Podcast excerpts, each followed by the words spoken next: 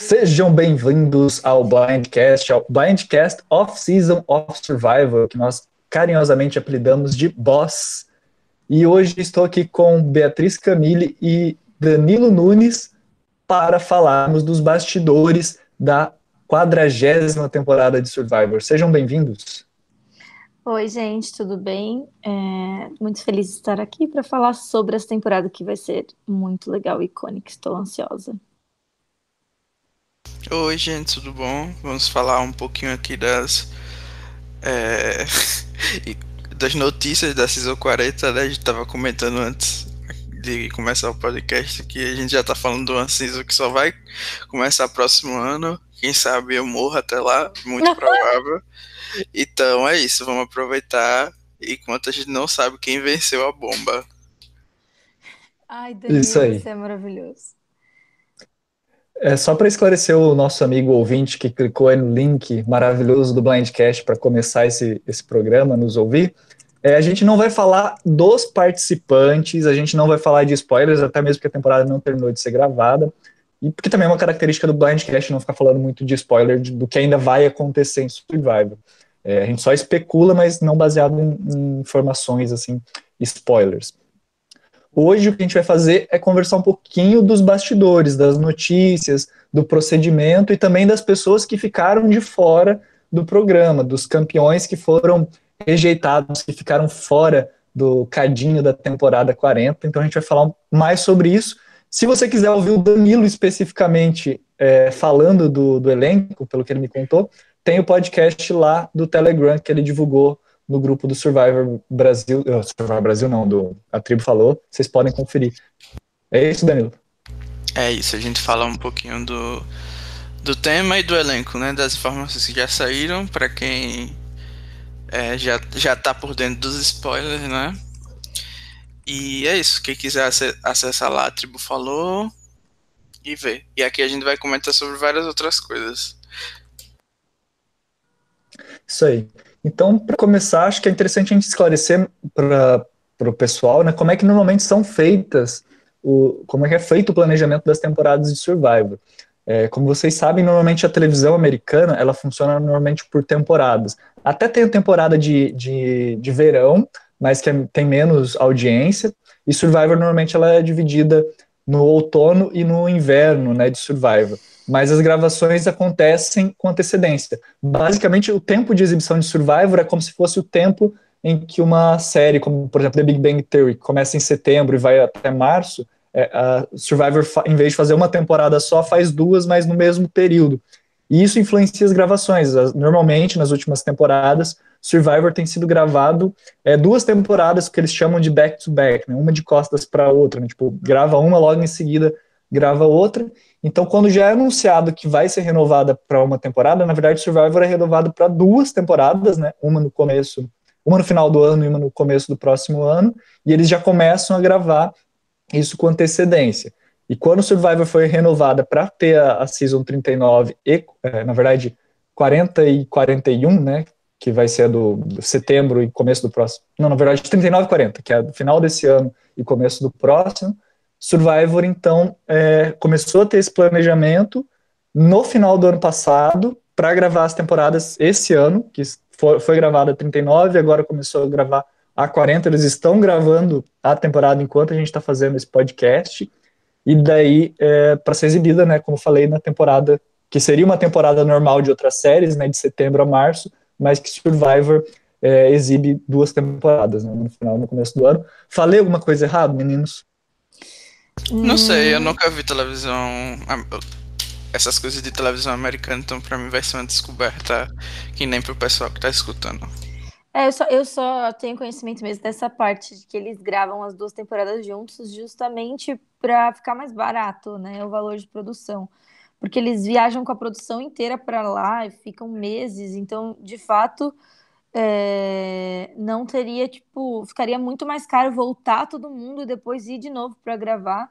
Aí eles já fazem esse esquema assim, que o pessoal viaja para lá e já faz tudo.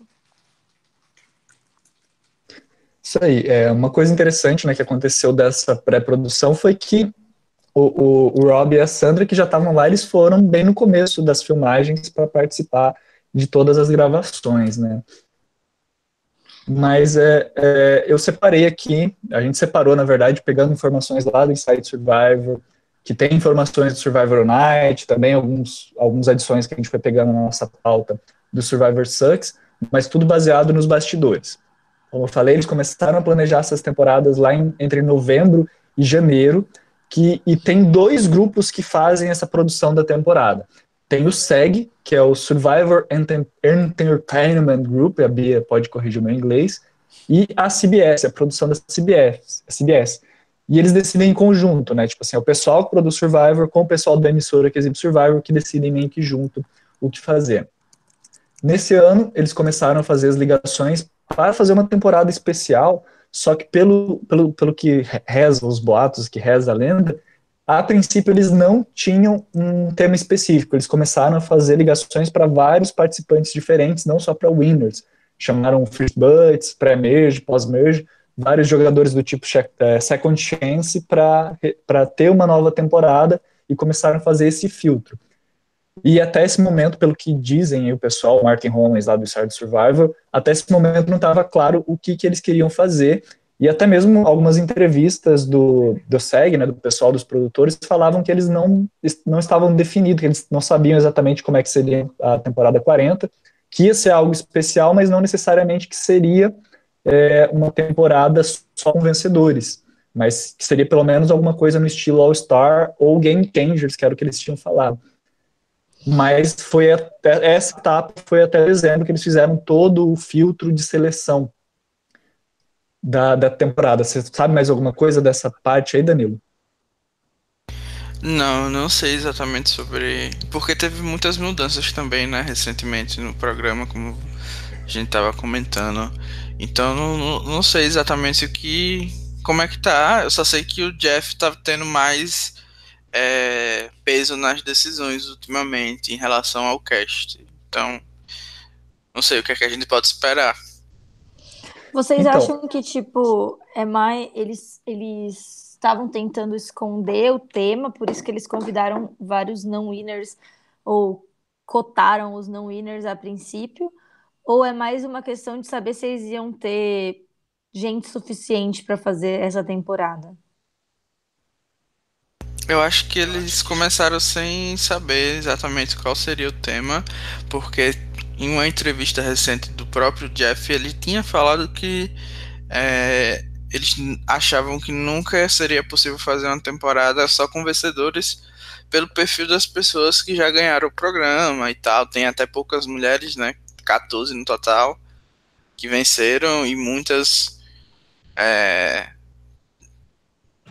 teria que muitas delas concordarem, os homens também têm um perfil não muito good TV, e eu acho que o Jeff estava um pouco certo nesse sentido, e alguma coisa mudou nesse meio tempo, acho que não passou nem um ano dessa entrevista, eles vão fazer a temporada, então acho que foram outras coisas que acabaram mudando esse tema da Season 40 em específico.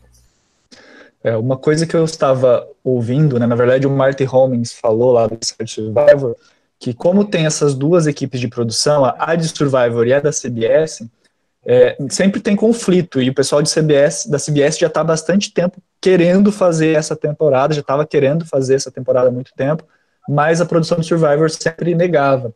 Mas o que aconteceu, pelo menos o que, que dizem, né, os boatos dizem, é que chegando em dezembro, final de dezembro, começo de janeiro, quando eles viram que eles tinham praticamente uma, é, quase todos 20, é, pouco mais de 20 winners que falaram que poderiam participar, eles começaram a, a pensar nisso, e aí foi a CBS, a princípio, pelo que eu, eu ouvi, que falou, olha, não, a gente vai fazer a temporada 40 com é, winners, all winners, né? Tipo, que até especula que se vai chamar de Clash of the Champions, alguma coisa assim.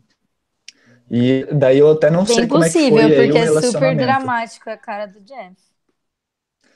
Então, é, aí eu não sei como é que ficou o relacionamento da produção de Survivor, que o Jeff faz parte dessa SEG, né, do Survivor Entertainment Group, e da CBS, porque parece que a CBS meio que forçou, tanto que uma frase que o Martin Holmes colocou lá é que uma, uma coisa que o pessoal que trabalha na, na, na SEG ouvia muito nesse período era que a frase era assim: você é, vai fazer sentido cortar esse jogador lendário da temporada quando você ouvir o tema, porque a CBS tomou as rédeas da produção, começou a cortar algumas lendas que nunca tinham ganhado, e a produção de Survivor até começou a falar assim: pô, peraí, é, você está cortando alguém que seria Good TV, por quê, né? E daí houve meio, ouvi dizer que houve esse atrito aí, mais ou menos ali no começo de janeiro e começo de fevereiro, antes de definir, deles cravarem qual que seria a, o tema da temporada. Eu tô amando esse podcast, eu finalmente me tornei a velha fofoqueira que eu sempre sonhei. A Bia realizando seus desejos. Tô adorando. Eu acho que é muito possível, sim, mas eu só parece até então que eles têm bastante liberdade criativa e eles estão acertando, né? Tipo, pelo o programa é um programa barato de fazer para emissora e tem uma audiência fiel. Eu não sei por que, que a CBS interferiria na, na parte criativa do show. Não sei lá, não sei. Vocês acham que isso faz sentido? É, eu cheguei a pensar que Survivor ia acabar na Season 40. É uma teoria que eu carrego há bastante tempo. E aí eles querem fazer alguma coisa especial aí para acabar. Então achei que. Essa era a minha opinião. Não, acho que não vai acontecer, porque também já saiu outra pessoa falando que Survivor vai pelo menos até a Season 50. Não foi o produtor de provas, produtor de provas. Ah, sim. Ah, eu gosto desse cara. Ele é muito animadinho. Então, eu lembro, acho que foi isso. Eu já comentei em um blindcast que Survivor não tem mais uma das maiores audiências para a CBS, porque a CBS é um canal muito grande. A gente pega The Big Bang Theory, tinha uma média de mais de 15 milhões de espectadores por episódio na mesma faixa de horário, em outro dia, obviamente, mas a gente pega os principais shows da CBS, eles têm uma audiência muito grande. E Survivor está com uma média bem inferior a 10 milhões nos últimos anos, o que é algo preocupante, né? Mas ao mesmo tempo, eles pagam para filmar uma temporada de Survivor o mesmo valor que eles, tipo, na temporada inteira, eles pagam o mesmo valor que eles pagam um salário do cara que faz o Sheldon. É, uma, é, tipo, é um produto muito barato deles oferecerem e que, por mais que não, não esteja batendo recordes em números, tem uma audiência fiel que compra merchandising que, tipo, vai aparecer para assistir de qualquer jeito, sabe? Então, eu acho que para eles acaba compensando manter Survivor no ar. É, não tem esse, essa, essa, não tem estrelas que vão cobrar um milhão de euros para aparecer em um episódio, sabe? Tipo a, a, a Cersei lá, que ganhou um milhão de reais por episódio para ficar bebendo vinho. É, a gente falando em termos de publicidade, um milhão, é tipo assim, para a gente pode ser muito o prêmio de um milhão, mas é, você pega um dia de propagandas, um milhão você não consegue fazer é, propaganda no Survivor. Eles ganham um milhão por episódio só de propaganda e bem mais até, na verdade, né? Sim, não, não, não tem, não tem comparação. É realmente um produto barato para eles e por isso que eu acho que está no ar, porque é, porque é barato para produzir. Se fosse caro para produzir, eles já tinham largado mão.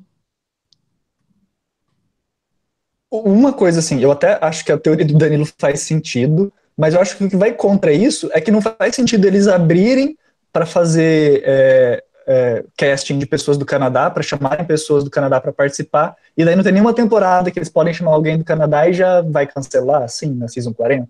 Eu não sei se na 39 vai ter alguém, a princípio, pelo que eu vi nos boatos, parece que não, mas, poxa, é, agora que está começando a abrir, chamar pessoas de outros países, mesmo que seja só do Canadá, eu ainda vejo uma vida possível, uma sobrevida ainda muito grande de Survivor, principalmente se continuar se reinventando e evoluindo o jogo.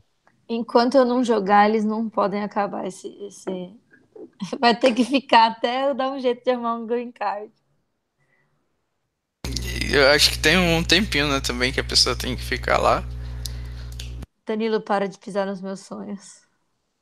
Não, mas é não é um tempo muito irreal, não. Acho que é uns 5 anos, uma coisa desse tipo. Sim, não, eu, eu já ouvi falar isso também, mas é, é, as regras são eles que criam e depois eles vão lá e descriam e pode ser que mais para frente eles fiquem mais liberais e deixem qualquer um participar. Sei lá. No meu sonho é assim. Isso aí. E vamos continuar então com os nossos boatos aqui, passando aqui pelo, pelo que a gente ouviu e pelo que foi divulgado nesses sites que nós comentamos no começo do programa. é, foi basicamente em fevereiro que ficou bem claro para o pessoal que estava trabalhando, mesmo para os assistentes lá, que normalmente vazam informações, que no mínimo ia ter uma tribo de vencedores na temporada, que seria isso mínimo. E daí em março foi quando aconteceu o que eles chamam de finais, que é basicamente a seleção final. Normalmente em Survivor, eles fazem aqueles dias lá que eles recebem um monte de pessoas, tipo, reservam um hotel e ficam lá é, é, fazendo entrevistas, conversando com eles, fazem exames médicos, tem vários dias assim também que eles vão fazendo, e normalmente é aí onde vaza muita informação, o pessoal tenta descobrir onde que vai ser essas, sele essas seleções finais para para tentar ver, né, o pessoal que gosta de spoiler, para tentar saber com antecedência quem está na temporada. É, esse ano foi diferente, do, a seleção da Season 40 foi diferente de como é nas temporadas anteriores, porque elas foram feitas individuais, como era uma lista já meio que pronta, e como eles também não queriam que eles ficassem se conversando e nem que imaginassem que fosse ser uma temporada só com retornantes ou só com winners, eles fizeram as entrevistas, tipo assim, olha, tal dia em tal hotel vão lá e conversam só com a Sandra e fazem uma entrevista e exames médicos só com ela, e só com a Tina, e só com o Boston Rob, e só com cada um dos que participaram desse processo de seleção, até para não vazar muitas informações, embora em março a gente já estava ouvindo bastante dessa possibilidade, né? É, já era, né? Eles tentaram, mas falharam miseravelmente, porque todo mundo já sabe o cast inteiro. É, isso acontece desde Borneo, né? Com, então, depois de 50 temporadas aí, eu acho que eles já aceitaram que, todas, que toda vez que tivesse é, alguma season vai ter o cast vazado, alguma coisa vazada. Eles fazem o máximo, mas é isso, né? E, inclusive o pessoal do Big Brother parece estar tá perdendo o emprego por vazar é, spoiler, então talvez diminua isso, né? Com o povo com medo de perder emprego. Mas como que o pessoal do Big Brother vaza spoiler? Spoiler de cast? Eu não sei bem porque eu não acompanho muito a comunidade. Eu só vejo um tweet ou outro que aparece do pessoal falando. É, então, eu, pelo que eu entendi, foi alguma pessoa que trabalha lá postou no Twitter ou no Instagram e é, repercutiu o que ele tinha vazado, tipo uma twist uma pessoa do cast que ainda não tinha sido revelada e tal, e ele acabou perdendo o emprego. Aí mandou uma mensagem com raiva de quem tinha divulgado isso além das ah, fronteiras. Ai, adorei que ele pôs, pôs a culpa nas pessoas que receberam a fofoca e passaram pra frente. Mais ou menos isso. Ah, tipo, tipo, você fez per eu perder meu emprego, filho da. E aí e é isso, basicamente. Então o pessoal tá, pode estar tá com medo. E é uma pessoa que costuma passar spoilers de Big Brother, pelo que eu tava entendendo, falou que os, as fontes estavam secando. Hum, isso. entendi. Precisando de um hacker agora, eles. A gente tem um para emprestar, né, Danilo?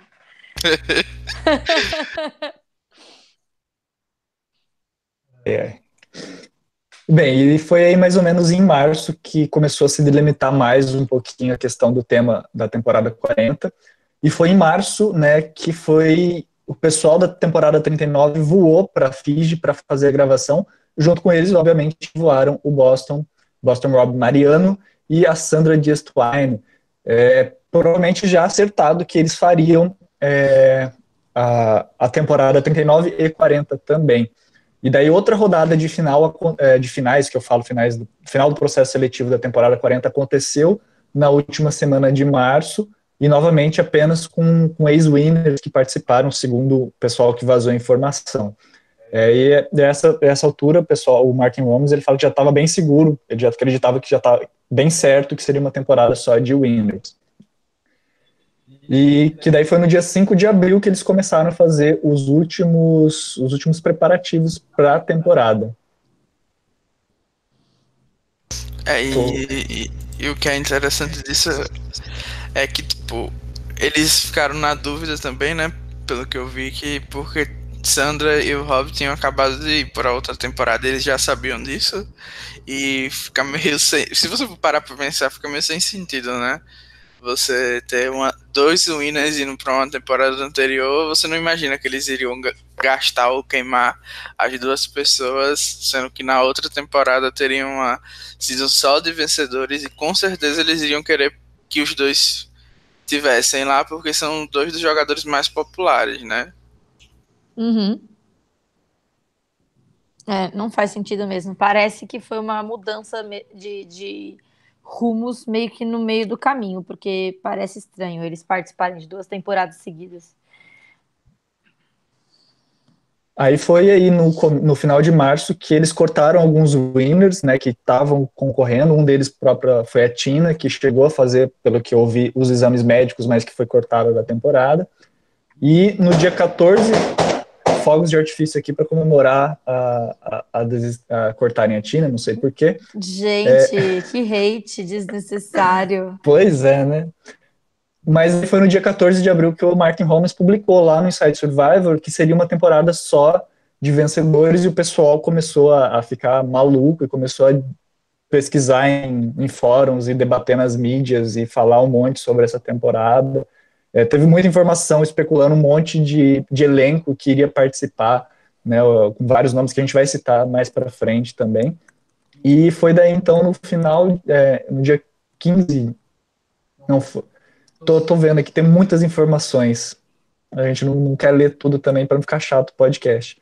Mas foi logo depois disso daí que eles confirmaram, né, que eles foram buscar mais informações e confirmaram quem que ia ser. No dia 16 de maio, daí, os 20 participantes que foram confirmados para a temporada voaram de Los Angeles para Fiji e nos dias seguintes eles terminaram de fazer o cruzamento de informações, o pessoal que estava especulando para querer saber quem estava na temporada, e no dia 18 de maio, o pessoal do Inside Survivor publicou a, o elenco final, né, com, com, todos esses spoilers e essas participações.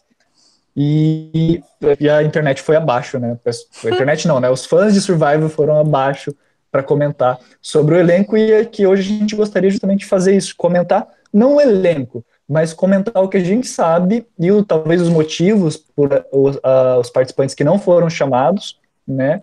E se a gente gostaria de ver eles ou não, né, retornando. Querem comentar alguma coisa dessa primeira parte do processo seletivo antes da gente começar a falar nome por nome? É...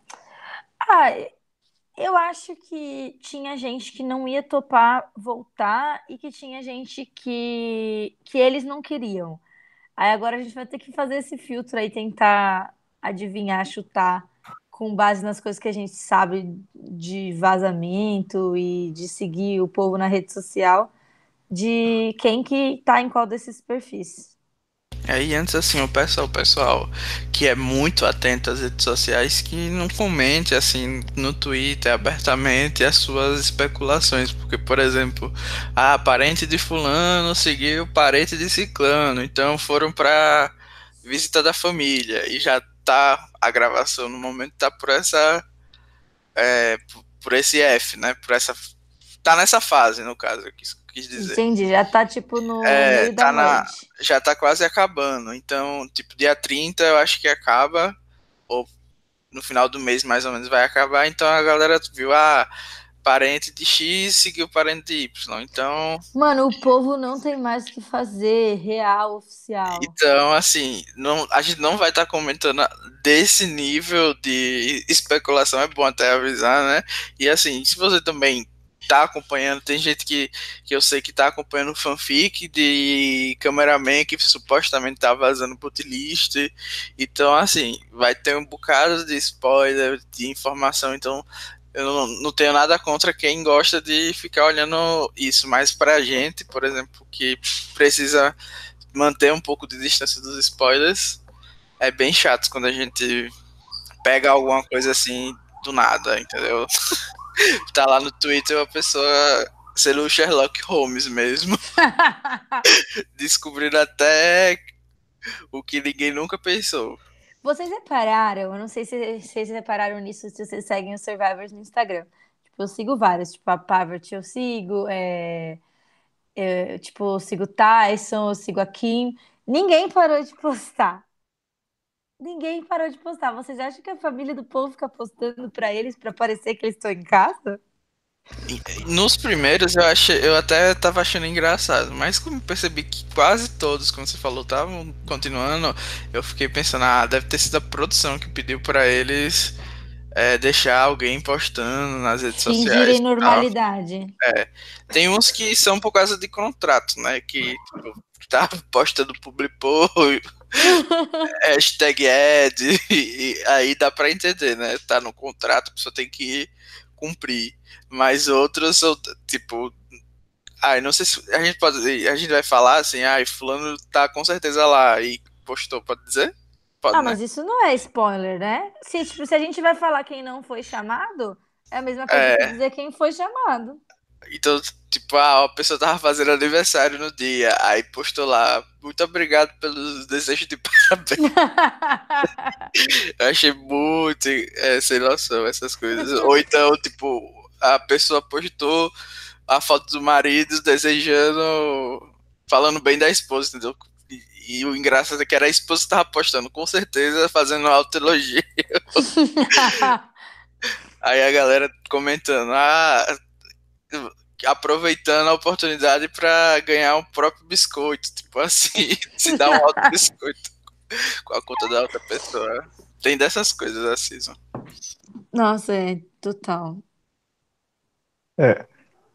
é. A gente sabe que tem até ferramentas que a gente consegue agendar publicações. O próprio Facebook ele permite você agendar com até seis meses de antecedência é, na página sua, se for uma página que normalmente são os participantes quando tem, por exemplo, Facebook, são uma página não são só uma, um perfil, né? Então você consegue fazer esse tipo de agendamento de publicação, como vocês falaram, de propaganda e tudo mais. Mas a gente não vai falar de quem está na ilha, porque isso não nos cabe aqui no Blindcast. A gente gosta de, de ter pelo menos o máximo possível. É, é, às vezes é difícil, como o Danilo falou, às vezes a gente chega lá, abre o Twitter, tá lá aquela informação na nossa cara, não tem nem como fugir. Mas a gente gosta de fazer sem ter spoilers. E a gente vai tentar aqui hoje. É, claro, ah, spoiler, tem spoiler. A CBS não divulgou oficialmente, mas o pessoal já sabe quem que tá na ilha participando. E hoje o que a gente vai fazer é falar de quem não está na, na temporada. Por que, que não está? Porque é uma temporada de winners. E por que, que alguns winners não foram chamados? Será que teve algum que merecia estar tá lá? Será que algum foi cortado por algum motivo específico e dá pra gente compreender por que, que ele não tá? Ou porque simplesmente foi a CBS que não quis chamar o cara. Isso é, é isso que a gente vai discutir aqui hoje, então fique tranquilo que não vai ter spoiler da temporada, tipo assim, ah, fulano seguiu ciclano, seguiu a pessoa que faz, eu vi isso no Twitter esse dia atrás, ah, ciclano fugiu, é, tá seguindo não sei quem, que normalmente é quem faz as viagens do, dos, early, dos early game, do, dos pre-merge para fora da ilha, sabe? Eu falei, por que, que você foi compartilhar isso comigo? Eu não queria saber. Né? Então, Aí tem gente acontece. que é filha da puta, né? Tem gente que eu acho que gosta de estragar o prazer das outras pessoas, de ver o negócio legal que elas querem. Ai, que saco. É, e aí fica complicado pra gente que comenta e, por exemplo, tem, eu participo de uma coluna que tem que adivinhar quem saiu, né? Aí eu vi que fulano, o parente de, alguém me avisou que o parente de fulano segue o parente de ciclano. Agora já tô com isso na minha cabeça. Então, assim, a gente vai ter eu mesmo não vou fazer mais essa coluna, porque já me sinto numa vantagem, né? Sabendo de duas possíveis pessoas que vão chegar longe. E Basicamente é isso. Não vai ter como fugir de spoiler, infelizmente. Já aceitei que eu vou. Uma hora ou outra vai acontecer o que aconteceu comigo em Camboja. Alguém vai criar uma conta fake no Twitter e avisar quem é o F3 para todo mundo que comentou na tag Survival. Então, por isso que eu não tenho Twitter. Meninos, deletem o Twitter. Pronto, resolvido. Delete o Twitter, o Facebook, só volta em 2021. Não, faz melhor. Para de seguir todo mundo, fica seguindo só o Blindcast, que é a única fonte segura e confiável de informações. E o resto você pode esquecer. Fatos. Isso aí, gente. E aí, Bruno, por, quem a gente, por quem a gente começa? Então, eu pensei que a gente poderia fazer por ordem dos winners da temporada. Então, se você não assistiu todas as temporadas de Survivor e ainda quer assistir, pare aqui, vá assistindo uma por um, daí você volta e assiste vai assistindo cinco minutos do, do programa por vez, até a gente comentar de todo mundo. Mas, é, basicamente, se você já assistiu, ou se você não se importa, você pode continuar com a gente, que a gente vai começar falando desde a primeira temporada, que carinhosamente é chamada de Borneu. Originalmente ela não tinha nenhum nome, mas depois ela ficou conhecida como Borneu. E vamos começar então? Ah, bom, até onde eu sei, o Rich não pode sair do país por conta do crime federal que ele cometeu. Que ele não tá mais preso por ele, mas eu acho que é que nem aqui no Brasil, que você não acaba de cumprir a pena quando você sai da cadeia. Tem outros requisitos. E pelo menos aqui no Brasil, quando você comete um crime, você tem o seu passaporte apreendido. Então, só quando você acaba de cumprir a pena que você tem seu passaporte devolvido. Então, eu, eu acredito que o Rich não possa jogar, ainda que ele quisesse ou que a, a produção quisesse ele. Ah, a gente sabe que quem quer consegue, né? Mas é muito bom ter uma pessoa versada nos direitos das é. pessoas no nosso programa, né? Desculpa. O, o que a gente ouviu de informação é o, o Rich ele era um dos que estava na assim 99% das listas de spoiler tinham ele no elenco, né? E foi uma das maiores surpresas, porque ele é o primeiro solo survivor, aquele que conseguiu e que muito, para quem já assistiu a temporada, sabe que muito do início da questão de estratégia, de aliança, por mais que não seja igual a gente vê hoje, começou lá com ele. Né? Então, é, ele é um participante importante de Survivor. Ele teve os problemas, mas assim, o que o pessoal estava especulando é de que ele estava na lista, de que ele até foi liberado para viajar para poder participar da temporada. O que contradiz com uma mensagem que ele colocou no Twitter que ele falou que ele não tinha sido chamado para jogar. Mas daí depois vazou, tipo, print, né? Que a gente adora print vazado, o pessoal adora print vazado. Que ele tinha tá falado. É. Vazou uma print de que ele tinha falado, em particular com um fã que era amigo dele, que é um fã Survivor que era amigo dele, e que ele tinha até participado das finais do processo de seleção, mas quando chegou no momento final, assim, de decidir quem ia, ele foi cortado, tipo, semanas, tipo assim, na semana que o pessoal ia viajar, resolveram cortar ele, e especula-se que muito pelo bafafá que teve com a Suhalk, né, na participação dele, e a CBS não queria que alguém, podendo ter outras pessoas participando, não queria que voltasse à tona, mesmo que de maneira leve, não queria que ele participasse justamente para não voltar esse assunto, né. É, eu acredito que isso teve um peso assim. Ele fala que não, né?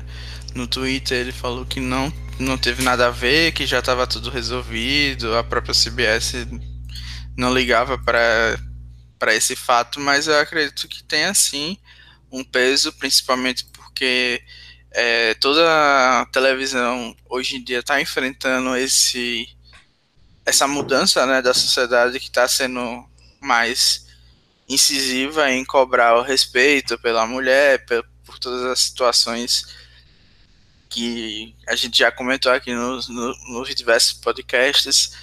Então, eu acho que isso sim foi um peso, embora quase nenhum fã de Survival League para essa situação. Eu mesmo é, nem me lembrava direito do que isso tinha acontecido. Até a Gabi, que é uma pessoa que já participou aqui dos podcasts, ter é, tocado nesse assunto lá no grupo da Tribo Falou no Facebook.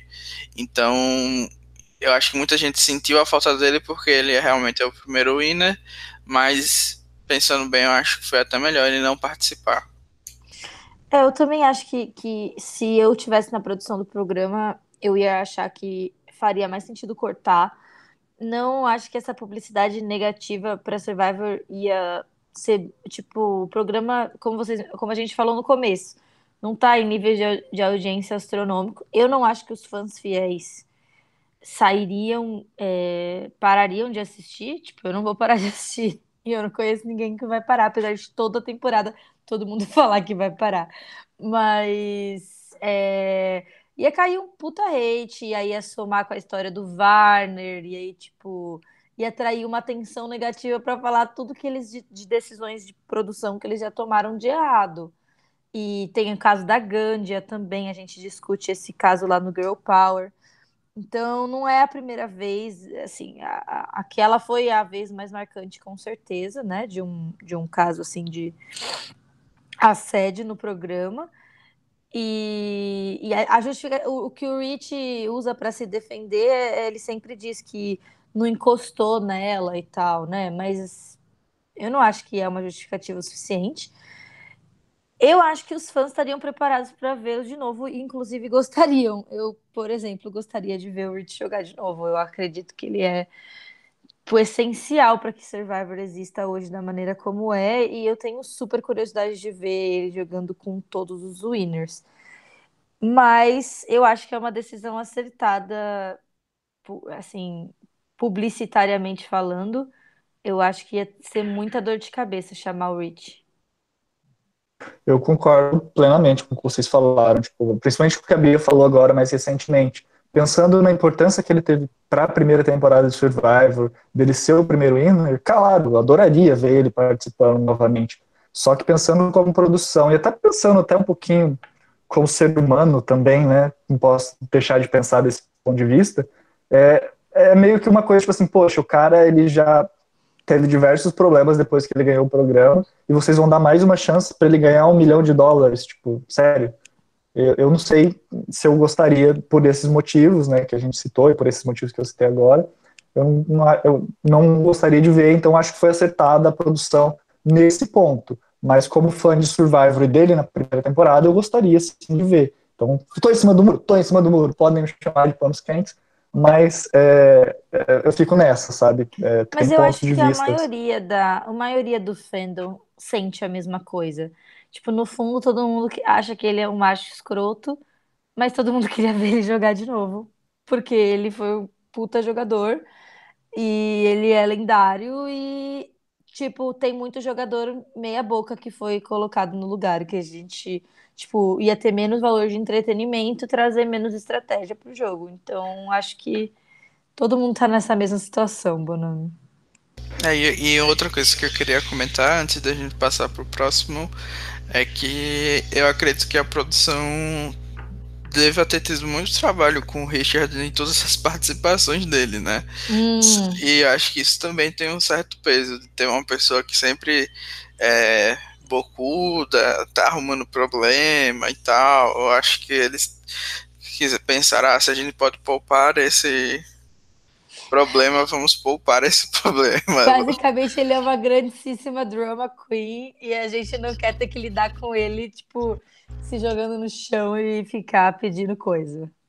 Isso, até pelo jeito que ele reagiu só de ter sido cortado, né? Ele foi Sim. um dos que mais. É... Publicamente deu piti. Isso, a única outra pessoa que eu acho que fez um anúncio público foi a, a de Marquesas, a Vessépia. Mas eu acho que no caso dela é, é bem compreensível. No dele eu achei meio. Enfim, a gente vai comentar quando chegar lá. Sim. Quem, quem que é o próximo, Bonam? A, a, próxima da temporada 2, Australian Outback, é uma que a gente já até citou por cima aqui, que foi a Tina Wilson, que, como a gente observou, ela provavelmente foi uma das winners que foi chamada, que participou dos processos seletivos das várias etapas lá desde outubro, quando tinha várias pessoas sendo consideradas, mas que, pelo que dizem a, a, as nossas fontes aqui do Blindcast, ela foi cortada na parte dos exames médicos um pouco antes dos, de decidirem o tema da temporada e deles voarem para Fiji. Gente, ela já era velha na primeira vez que ela jogou em 2003, né? Então, tipo, se ela não passou nos exames médicos, eu acho completamente compreensível. Eu tô sendo agredida aqui lá em casa. Gente, a... o preconceito contra a terceira idade tá pesado nesse podcast. Gente, é eu acho que de eu acho que a Tina conseguiu sim passar nos exames, isso é fanfic. Você eu acho que é fanfic? É, eu acho que ela é uma velhinha bem saudável, porque se ela não fosse, ela não teria participado de Blood vs. Lotus de jeito nenhum, entendeu? Eu acho que ela é uma velhinha bem saudável. Se você for olhar o Tom, por exemplo, que é o William de Palau, ele, ele não é um velhinho saudável, e que ele era bombeiro. E ele tem várias doenças e tal, e com certeza esse foi um dos motivos para ele não voltar. E já em Heroes vs Villains, que ele participou, ele já tava fora de forma, entendeu? Então, isso já é um indicativo de que ele não é um velhinho tão saudável. E assim, não querendo ser gordofóbico, né? Que gordo não tem nada a ver com saúde necessariamente. mas a gente tem alguns indicativos. Eu acho que a Tina tava, ela falou até que se preparava, queria muito participar de uma CISA só com Inas e tal, mas não, ela foi cortada. Eu acho que foi um dos cortes que eu mais senti, porque além dela ser bem lendária, né, para a história e tal, ela quase ganhou duas vezes e tipo, a gente, no das mulheres, os cortes são mais significativos, na minha opinião, porque você olhar, tem 10 vagas e tem 14 vencedoras. Eu fui uma das quatro cortadas. Deve ser muito. Deve pesar muito pra pessoa. Se você ser uma das quatro que foi cortada, tipo. Sendo que, tipo, tem um. Ela é muito mais relevante pro jogo do que várias meninas que não foram cortadas e que não tem valor de entretenimento. Tipo, a própria Sarah, ela é uma. Eu amo o jogo que ela fez, mas ela tem um valor de entretenimento baixíssimo e de, tipo, apelo para o público super baixo também, porque não é uma pessoa super reconhecível e, e, tipo, foi. tá lá, sabe? Não sei qual que é o argumento para tirar a Tina se não é uma questão médica, eu não consigo imaginar nenhum outro motivo para eles não quererem a Tina jogando. É interessante a gente pensar nisso, porque querendo ou não, olha, vamos, vamos colocar números nessas palavras, né? Ela é uma velhinha simpática, ela é de 1960, ela tem hoje 58 anos. Ah, então, ela não é então, tão velha.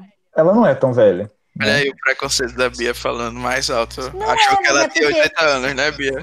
É porque ela, quando ela jogou lá atrás, tipo, ela foi lida como uma mulher mais velha da temporada. Mas se ela tem 58 agora, Tipo, ela não era tão velha, eu acho. Exato. Mas ela era mais. Era como qualquer mulher que é falada de velha nesse programa, ela tem o quê? 40 anos.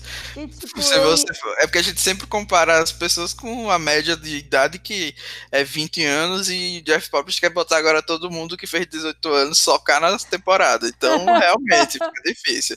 A gente se entrar no programa é velho caquético. Daqui a pouco eu vou ter a idade que a Tina tinha na primeira temporada dela. Eu não estou pronta para ser a velha de Survivor, gente. Ai, socorro. Mas na parte médica a gente tem que ressaltar que, assim, tem motivos médicos que você pode é, desclassificar alguém de participar de alguma coisa, uma arritmia, é, uma ferpa no dedo que inflamou, sabe? Tem N coisas que podem acontecer que podem tirar você momentaneamente daquele da, daquela participação. Então, eu não vou desmerecer assim e falar assim, olha, não foi isso. Mas não, pode ser que às vezes. Dizer, não foi isso, a Tina é saudável. Eu acho que, tipo, a Tina pode Eu não sou forte, saudável, então não falo nada. Tipo, ela, ela pode ter um bom condicionamento físico para participar, mas pode ser uma coisa que nem essa que o Bonome falou. Ela teve algum problema esporádico, específico, que na época de gravação ela não ia estar tá bem. A grávida, é só a única coisa, só se ela estiver grávida. Ah, é. Ela tá grávida. Ela tá carregando o filho da, da Katie no, no, no, no ventre dela, porque a Katie não pode ter filho. Eu gostei, é uma fanfic ótima. Então tá, a gente vai pra temporada 4, Marquesas, que a gente até comentou um pouquinho. Eu vou pedir então pro, pro nosso amigo que acompanha as redes sociais, Danilo Nunes, falar um pouquinho da Vicépia Towery. É VCEP, eu, eu chamo VCEP, a gente, perdão.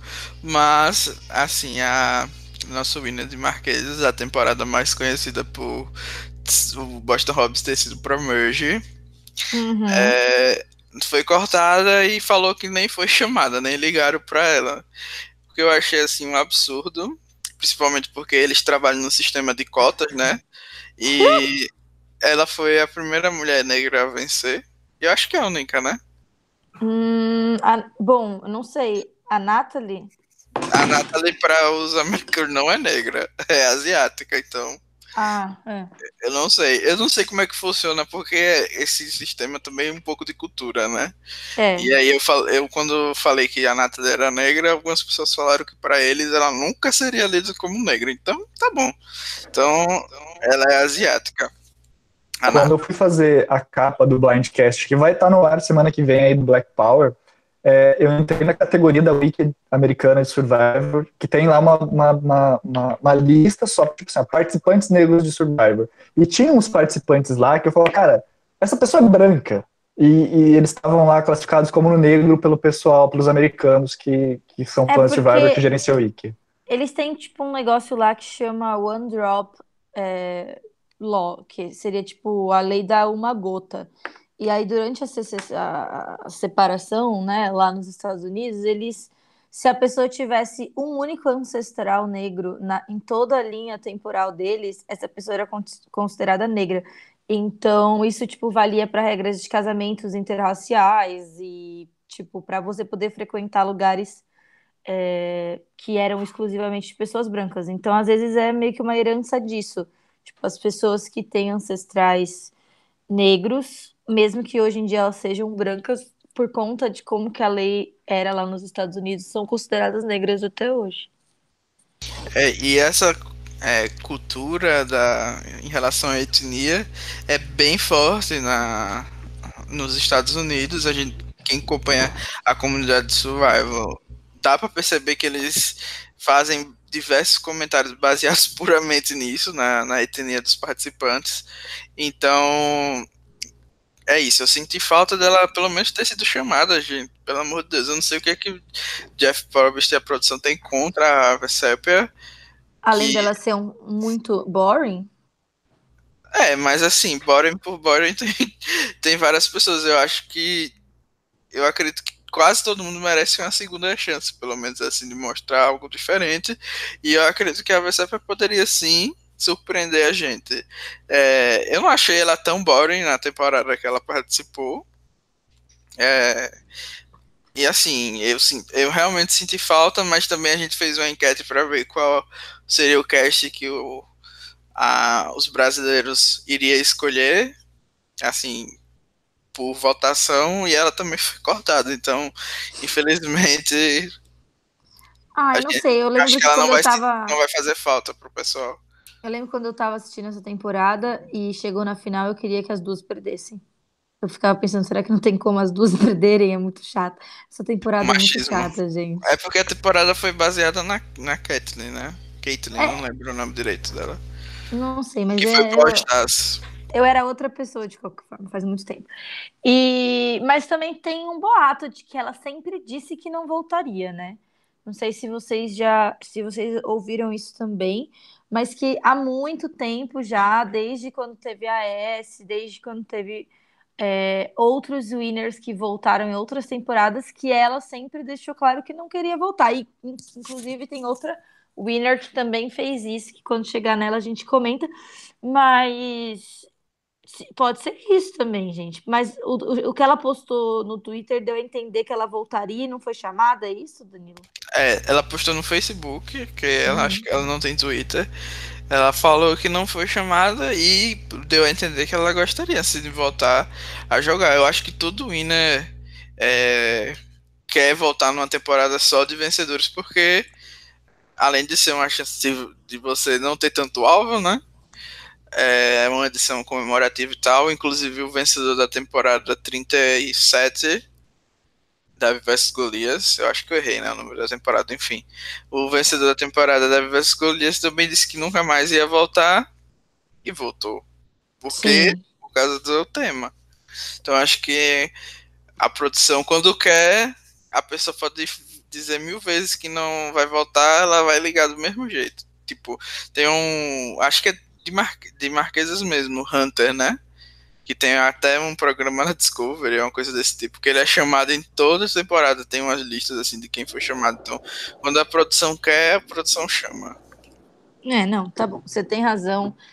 É, eu acho que eles acharam que ela não ia ser interessante pro programa.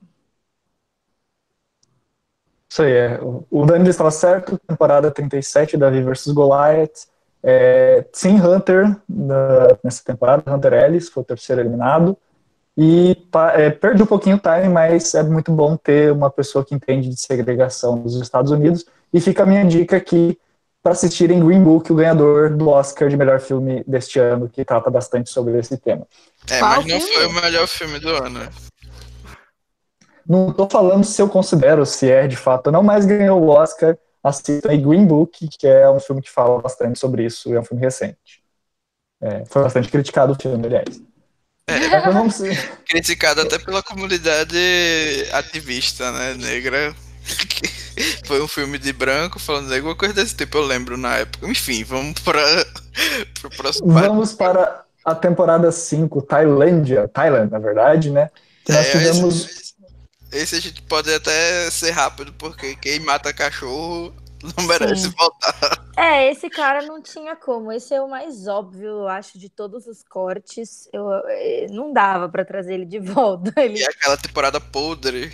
É, ninguém gostou da temporada. Ele já não era um winner simpático. Eu acho que ele já não ia ter muita chance de qualquer jeito.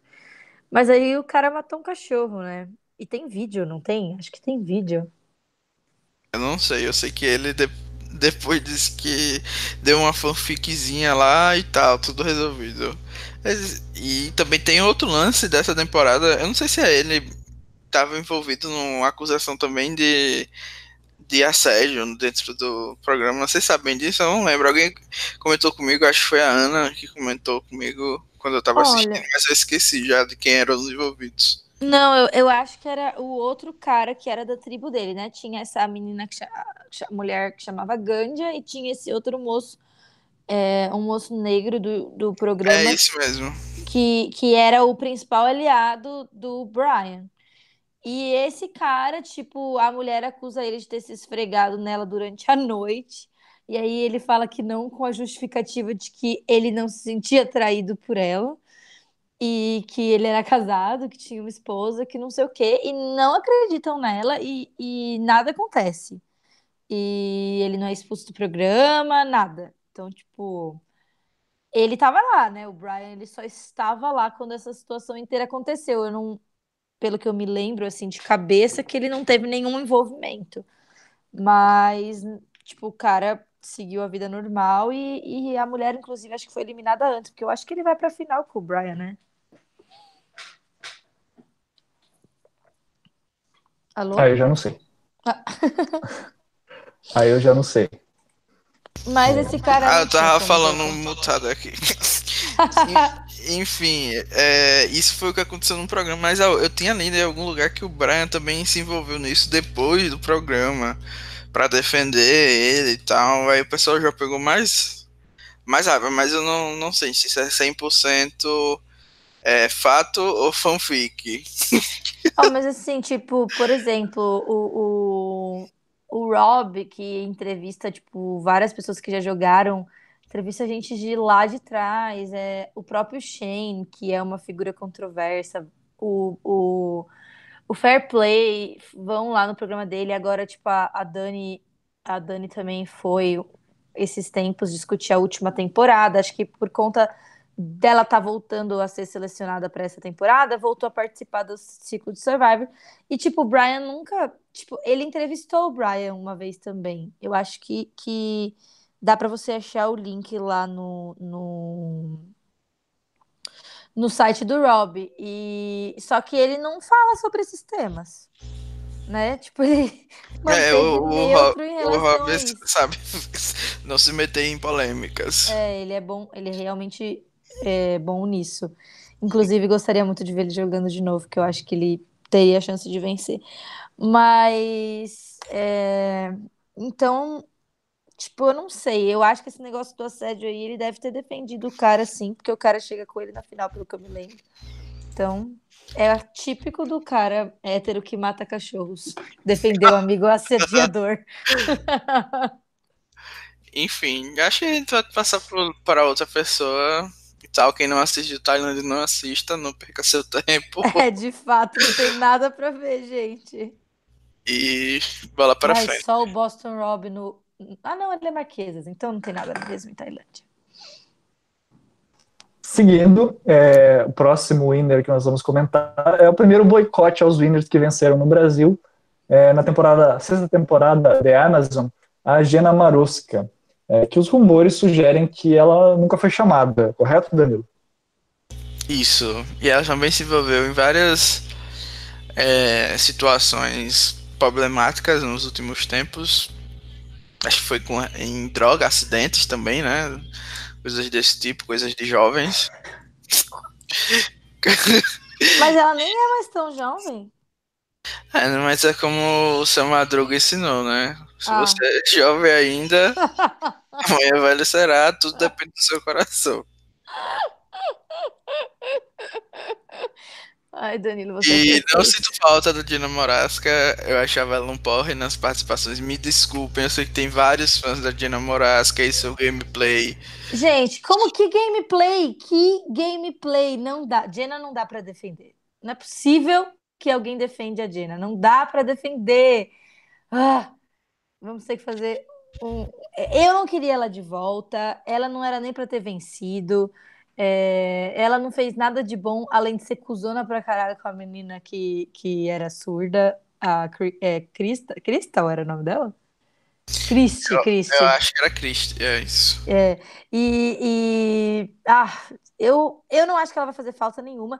E eu acho que um dos motivos, além de tudo isso, né, além dos problemas dela com droga e o fato de que ela não era uma winner muito querida de qualquer forma. E o fato dela ter quitado a última temporada que ela jogou, né? Tipo, quando ela foi chamada pelo All Stars, ela quitou. E eu acho que a justificativa dela para quitar foi muito boa, quando, se você for considerar é, é dentre a, outras justificativas para quitar, dela era realmente excelente e ela estava certa. Né? Para quem não assistiu All Stars, ela quita porque a mãe dela tá doente em casa e ela sente que tem que voltar e ela volta e a mãe morre. Então, tipo assim, ela tava certa. Né? Ela realmente tinha que voltar ali para estar com a mãe dela naquele momento. E então eu acho que isso contribui, mas eu também acho que contribui o fato do Ethan ter sido chamado. Porque ela namora, foi namorada do Ethan por muito tempo. É, logo depois que, as, que ela ganhou o All Stars, ela começou a namorar com ele e eles ficaram juntos por muitos anos. Inclusive, durante a primeira vez que o Ethan, o Ethan teve câncer, ela ainda era mulher dele e tal, e, e, ficaram juntos nesse, nessa fase aí da vida. Então, talvez, é, é, que, tipo, o fato de ter a Amber e o Rob meio que diz, desprova isso. Só que às vezes, sei lá, vai que o Ethan falou que não jogaria se a Dina voltasse. Eu acho compreensível. Vocês acham que pode ser? Não, eu acho que é mais por. Primeiro por ela ter quitado, né? Uhum. Querendo ou não, o motivo sendo nobre ou não, a produção tem a regra de nem, não chamar nenhum Kitter de volta. Eu acho que eles quebrariam sim a regra. Porque ela já foi chamada com o Ethan, inclusive, para participar no estilo de South Pacific, numa temporada estilo South Pacific, né? Sim. Então eu acho que sim, ela, ela voltaria, mas eu ainda acho que pesou para eles decidirem quem, quem cortava ou não. E o maior motivo que eu acho é que na própria Amazon ela também já vinha com a conversa de desistir, né? Um dos motivos pelos quais eu não gostava muito dela na época era por causa disso, porque ela ficava com essa conversinha de de que ia desistir e tal, e, e aí dava o colar de imunidade para para Reid, né? Uhum por causa disso, porque ela achava que a rede merecia mais. Enfim, vários motivos que eu não, gosto tanto da Dina Morasca. Mas se ela estivesse lá, eu aposto que seria ótimo acompanhá-la. É, eu acho que ela até que é meio good TV. E, e ia ser legal ver, tipo, uma pessoa que jogou tão nova, né? Ainda estava formando a personalidade dela. Eu acho que ela tinha 19 e ela foi, tipo, muito cuzona às vezes ela é uma mulher diferente que se tornou outra pessoa e ia ser interessante de ver. Talvez o próprio Ethan, quando a gente for acompanhar, seja uma coisa assim, né? Porque ele jogou bem novinho também, e aí, tipo, não tava lá, não tinha tanta coisa para mostrar, ele era o mais sem graça da aliança dele, né? Porque os outros dois eram bem caricatos. E, e às vezes, depois de tudo que ele passou, ele vai ter boas histórias para contar. Não sei, vamos torcer. Mas não, a Gena Murasca não me faz falta, não. não. Não ligo que ela não tá no jogo. Eu também não ligo nem desligo. Acho que talvez pudesse ser interessante de ver ela de novo, pelos motivos que a Bia falou. Mas é, vamos seguir em frente. Vamos agora para a nona temporada, Vanuatu, onde o primeiro Cris venceu a temporada. É, de acordo com o Survivor Unite, é, o vencedor de Vanuatu nunca foi chamado, mas especula-se de que ele podia estar acima do peso ou algo assim, por isso não foi chamado. O que, que é, você ouviu, Danilo? Não tem vaga para gordo em Survival, gente, então por isso que ele foi cortado. Não vou comentar nada além disso. É, bom, o que eu posso dizer é que eu gostaria de ver ele jogar. eu, eu acho que assim, a minha preferência era que fossem chamados os winners que não jogaram várias vezes. Então eu ia muito mais preferir ver a VCEP jogando e a Natalie jogando do que tipo a Parvati que vai jogar a quarta vez ou é, deve ter mais gente aí que tá na quarta vez. A Sandra, que vai estar tá na nossa tela pela quinta vez. Tipo, eu acho que a Sandra era impossível não voltar. E a Parvati também. Eu sei que é impossível eles não chamarem elas. Mas eu, pessoalmente, preferia que fosse, tipo, todo mundo que jogou uma vez só. E aí a gente ia ter chance de, tipo, conhecer esses personagens mais a fundo e ver o que eles têm para entregar, se foi sorte que eles venceram, se eles conseguem se adaptar, como é que essas pessoas são, tipo, 20 anos depois do que elas eram quando a gente viu elas pela primeira vez. Eu acho que seria muito mais interessante, traria muito mais valor do que ver, tipo, Tyson pela quarta vez, Boston Rob pela sexta vez, enfim, né? Tipo, eu gostaria muito disso. E eu acho que o Chris entra nessa categoria aí, que é um winner que fez tudo certo, Tipo, ele, ele jogou muito bem aquela última fase do, do jogo. Ele explorou a, as rixas que as meninas tinham umas com as outras, me lembrando bastante alguém que eu conheço. E eu gostaria de ver como que ele é num outro ambiente. Inclusive, eu acho que o Chris é uma pessoa que teria muita chance de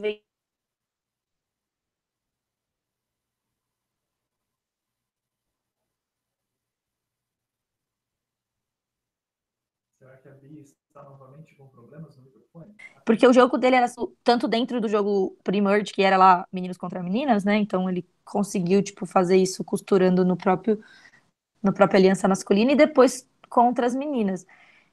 Infeliz, eu acho muito infeliz que ele não esteja no jogo. Eu acho que ele ia ser um personagem bem legal de acompanhar. Sem vagas para gordos. Vamos aproveitar para dar uma lida nos comentários aqui. O Rodrigo Azaa está comentando. O, Bri, o Brian não. Brian, olha. O Brian não merecia voltar mesmo. Super horrível, porém foi um dos primeiros vencedores dominadores de Survivor. Acho que ele poderia ir bem. Mas credo, não quero ver mesmo. Acho que o caso da Gema foi diferente, porque diziam que na desistência dela foi a produção que falou. Mas ainda naquela época do programa tinha isso de fingirem que eles estavam isolados numa floresta diferente do que eles fazem hoje. E do Terry e a cirurgia do filho dele, que não foi considerado desistência. Hum. Aí inventaram essa mentira que a Jenna teve uma visão, que é muito bizarro para explicarem a desistência dela. E o Rob, nessa vez. Eu Ai, acho gente, que...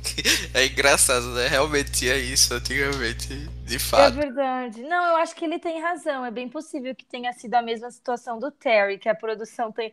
Mas, menino, você acabou com, meu, com a minha fantasia. Eu passei a vida inteira acreditando que a Jenna tinha tido. Eu também, achava, eu achava super evidente, tá? que nem aquela mulher do Big Brother. Visões da Raven total. Eu achei que ela tinha essa sentido no coração dela que a mãe dela tava mal. Ai, eu achava tão bonita. Tem outra também no Big Brother Brasil, né? Que tem um, uma visão durante o programa com um passarinho, eu não lembro direito qual é, Sim, mas é eu lembro de. Eu acho que é assim, assim, eu lembro de criança toda arrepiada com a, a edição mostrando ela, ela. Ela tá deitada perto da piscina, e aí ela acha que, tipo. Acho que a, a irmã aconteceu alguma coisa, realmente aconteceu. Bizarro. Ai, Jesus Cristo. Que pena. Fico triste de saber que a produção que contou. Quem é o tudo... próximo? Acho que o próximo também é encortado por ser gordo, né? Todo o próximo que... da lista é o vencedor da décima temporada de Survivor, a primeira que teve 20 participantes. É Palau, onde o vencedor foi o Tom Westman. Cortado por ser gordo também. Vai rolar sem voz? Bom, sinceramente, é. tipo, eu não gostaria de ver ele de volta. Eu acho aquela temporada, eu acho que ele é chato pra cacete. E eu acho que ele não tem nada para oferecer de agradável. E eu presumo que ele votou no Trump. Não gosto é. dele. Podiam colocar o JP, né? Pra substituir bombeiro por bombeira. É, Total, Danilo. Eu realmente acho isso. Olha, o único não winner da temporada é o JP. Ele está aqui para substituir. Ele é o winner. Ele é o winner do coração do Danilo. Ele é homem. Fato. Eu acho que ninguém ia achar ruim. Ele podia ter substituído bem. Mas vocês gostariam de assistir o Tom novamente? Não, ele é gordo. Não. Ele é gordo. As pessoas vão achar que você tá falando sério, Danilo. Mas eu tô falando sério. Quem quer ver gordo na tela? Por que não tem nenhum gordo nunca? Porque ninguém quer ver gordo na tela. Não é isso, claro que não. Tipo, acho que as pessoas são preconceituosas, mas eu Qual acho que foi isso. a última temporada que teve um gordo? Vamos aqui pensar. Ah, o último gordo que eu me lembro de cabeça foi aquele machista lá de. Ah, o youtuber. De Worlds da parte, é verdade. Da Não. temporada 30. 30, é, Words Apart. Tinha vários, mais de um gordo nessa É, temporada. devia ter um na 40, né? De 10 em 10 aparece um. É, eu tô tentando pensar aqui nos gordos que já jogaram. Tem o Big Tom, tem o Papa Bear, Temporada, temporada 3. temporada 3, depois da temporada 13 e depois da temporada 30. É, é isso. Vamos pro próximo, gente. Não pode, não pode gastar nossa saliva com essas pessoas. Tá. O próximo da lista é o vencedor da temporada 12, que é o, o Aras. A temporada. Eu fechei minha lista aqui rapidamente, estava olhando outras coisas. Panamá. A temporada dele é Panamá, isso. Ou, Olha, eu- pra, pra quem não conhece, como a temporada da Siri. É. Eu, eu não sei, eu não sei. Eu acho que o Aras é o tipo de cara que o Jeff gosta. É, ele teve muito destaque em Blood vs. Water. Ele, tipo, tudo bem que ele foi um pouquinho humilhado. Eu Eu acho que adoro. ele seria uma boa adição no jogo assim. Eu não, não tenho nada contra nem a favor. Pra mim ele não fede nem cheira. Mas eu acho que cortou realmente ele é porque ele é muito amigo do pessoal que foi chamado. Tipo, Tais, ou. Não sei se a gente. A gente já falou várias pessoas que vai estar, então. Enfim, Tyson, Rob e, e a galera macho na Macholândia, entendeu? Então acho que foi por isso que ele foi meio cortado. Ele já foi de pré-made na época do Blood vs. Ota, imagina na Winners. É, eu não, não entendi, assim, especificamente porque não acho que ele é alguém que a produção não ia querer.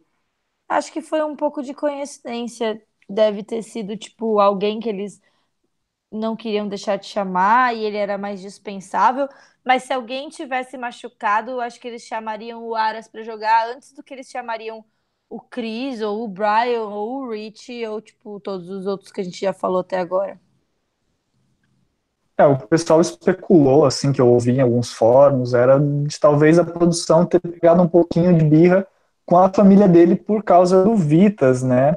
Do irmão dele, parece que até ele, o, ele defendeu o irmão em algumas coisas que tiveram nos bastidores, e por isso meio que ficou uma birra entre a produção e ele, por isso que ele não foi cotado e talvez teria nem sido chamado para participar, mas até onde eu ouvi é meio que desconhecido até se ele foi chamado ou não, tipo, não sabe não tem nenhuma informação, pelo menos que chegou a mim, sobre, sobre isso, né, de, do que de fato aconteceu, mas provavelmente não chamaram ele por causa da, do, do mau relacionamento que a família dele tem com a produção agora, e também não sei se isso é verdade, né, só boato. É, o Vitas, ele não foi nem na, na- ele quitou da pre, da pre-trip, né, da, da trip do pre-merge, e quando ele jogou Second Chances, e para voltar para ver o filho, né, ele deu uma de, de fair play ali, e realmente, eu acho que ele nem foi chamado para reunion, eu acho que ele não participou, pelo que eu me lembro, eu tô muito louca. Não, o Vitas não participou da reunião. É, então ficou um clima chato mesmo, eu acho que essa, que essa informação é verdadeira. É, Mesma coisa foi o Jeremy em Davi vs Golias. Ele também não participou porque ele quitou da Poderosa. Eu acho que a produção devia deixar o povo voltar pra casa. A gente já, Todo mundo já, já sabe tem quem spoiler é toda, toda temporada, já tem spoiler, então. É Eu- o que eu não entendo é por que, que uma pessoa não quer uma viagem inteira paga pela CBS. Qual é o problema das pessoas? Eu acho que o Vitor já sabia que como era essa viagem, não sei. Enfim, não quer, não quer, vai pra casa. Ai, sei lá. Eu acho que, tipo, a CBS tá certíssima. Viu, você assinou um contrato, aí você não sabe perder, fica dando esperneada, e aí você quer voltar para sua casa linda e sem consequências, ah, me poupe. Não, eu, eu também concordo super com a CBS, né? Eu acho que eles estão certos. O Vitor está totalmente errado, porque ele sabia como era o contrato e aceitou. E muita gente não aceitou justamente por isso, porque, por exemplo, o Sestenino fala que não volta porque ele viu como o SFB perdeu o tempo dele, teve que ficar naquela viagem. Ah, mas ele deu azar, né? Ele ficou é. viajando com a Tini e com o Rudy. Deve ter sido viagem. Então, e aí ele não volta. Por isso também ele comenta muito sobre o clima, né? Que se tiver muita chuva é horroroso de jogar. E ele não queria. A gente às vezes esquece, mas essas coisas têm realmente muita importância. Eu mesmo ia odiar ter que fazer cocô e me limpar com folha. Então a, pessoa tem que ponderar bastante. Ai, gente, é eu não. Eu não é ia nem ver, tipo, nada dessa parte de natureza. Eu faria qualquer coisa, não tô nem aí, não. Eu iria pro mato fácil. Depois ia pro mar se limpar com água salgada, né? Tô tranquilo. Dizem que é bom. Todo mundo fa fala nos podcasts que é super agradável. É, super agradável. Fazer as necessidades no mar. O povo fala, eu juro. Não, não eu, acho, eu acho também que deve ser maravilhoso. Inclusive. Por isso que a galera mija na piscina. Deve ser a mesma teoria. Ai, Jesus. Não, mas não faça isso, é horrível, é nojento. Antes que a conversa descambe, as conversas descambem mais, vamos seguir em frente. O próximo da nossa lista, que não, foi com, que não está, na verdade, na, no elenco final da temporada, foi o primeiro a vencer uma temporada em Fiji, o Orko, e especula-se que ele foi chamado, que ele participou dos processos seletivos, mas que ele acabou recusando no, nos últimos segundos por causa do nascimento prematuro do seu segundo filho, o que é uma justificativa aceitável, né? Quem? É o Fiji Air. Ethan. Ah, o Earl, tá. Ai, gente, desculpa, meu filho tivesse. Aqui, eu sei que se meu filho fosse nascer, no caso, ele ia estar em mim, né? Então, tipo, não tinha como eu deixar o filho para trás e, e para jogar Survivor. Mas assim, se o filho já estivesse fora da barriga, mesmo se tivesse dois dias, eu ia. Eu acho que você não tem local de fala, não sabe como é ser mãe e pai.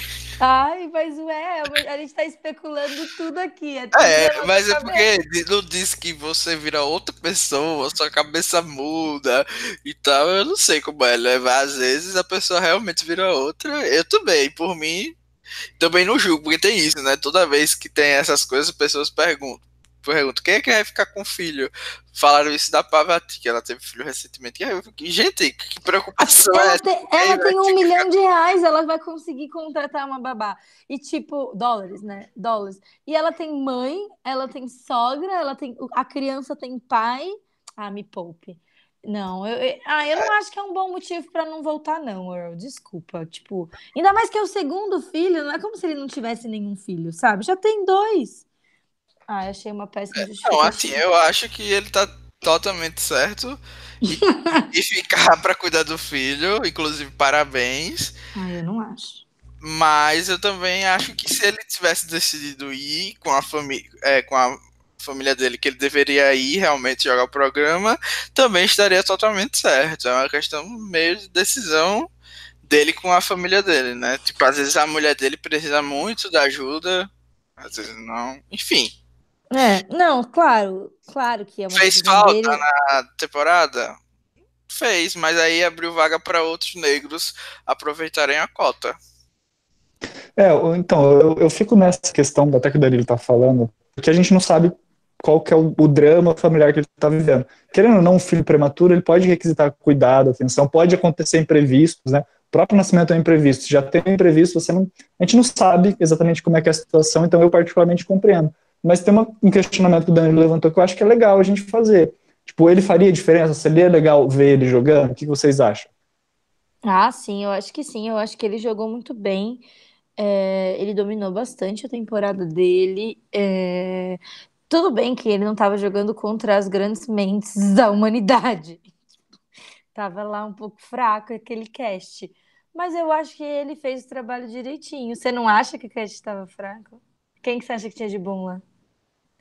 O Rock. Vários. O PH tá falando que tinha várias pessoas boas naquele cast. Ah, o PH não ia participar do, do programa? Ah, ele tá tímido hoje. Ah, E sim. ele tá mandando um beijo pra você. Ah, vou mandar um beijo pra ele também. Beijo, PH. Obrigado por acompanhar.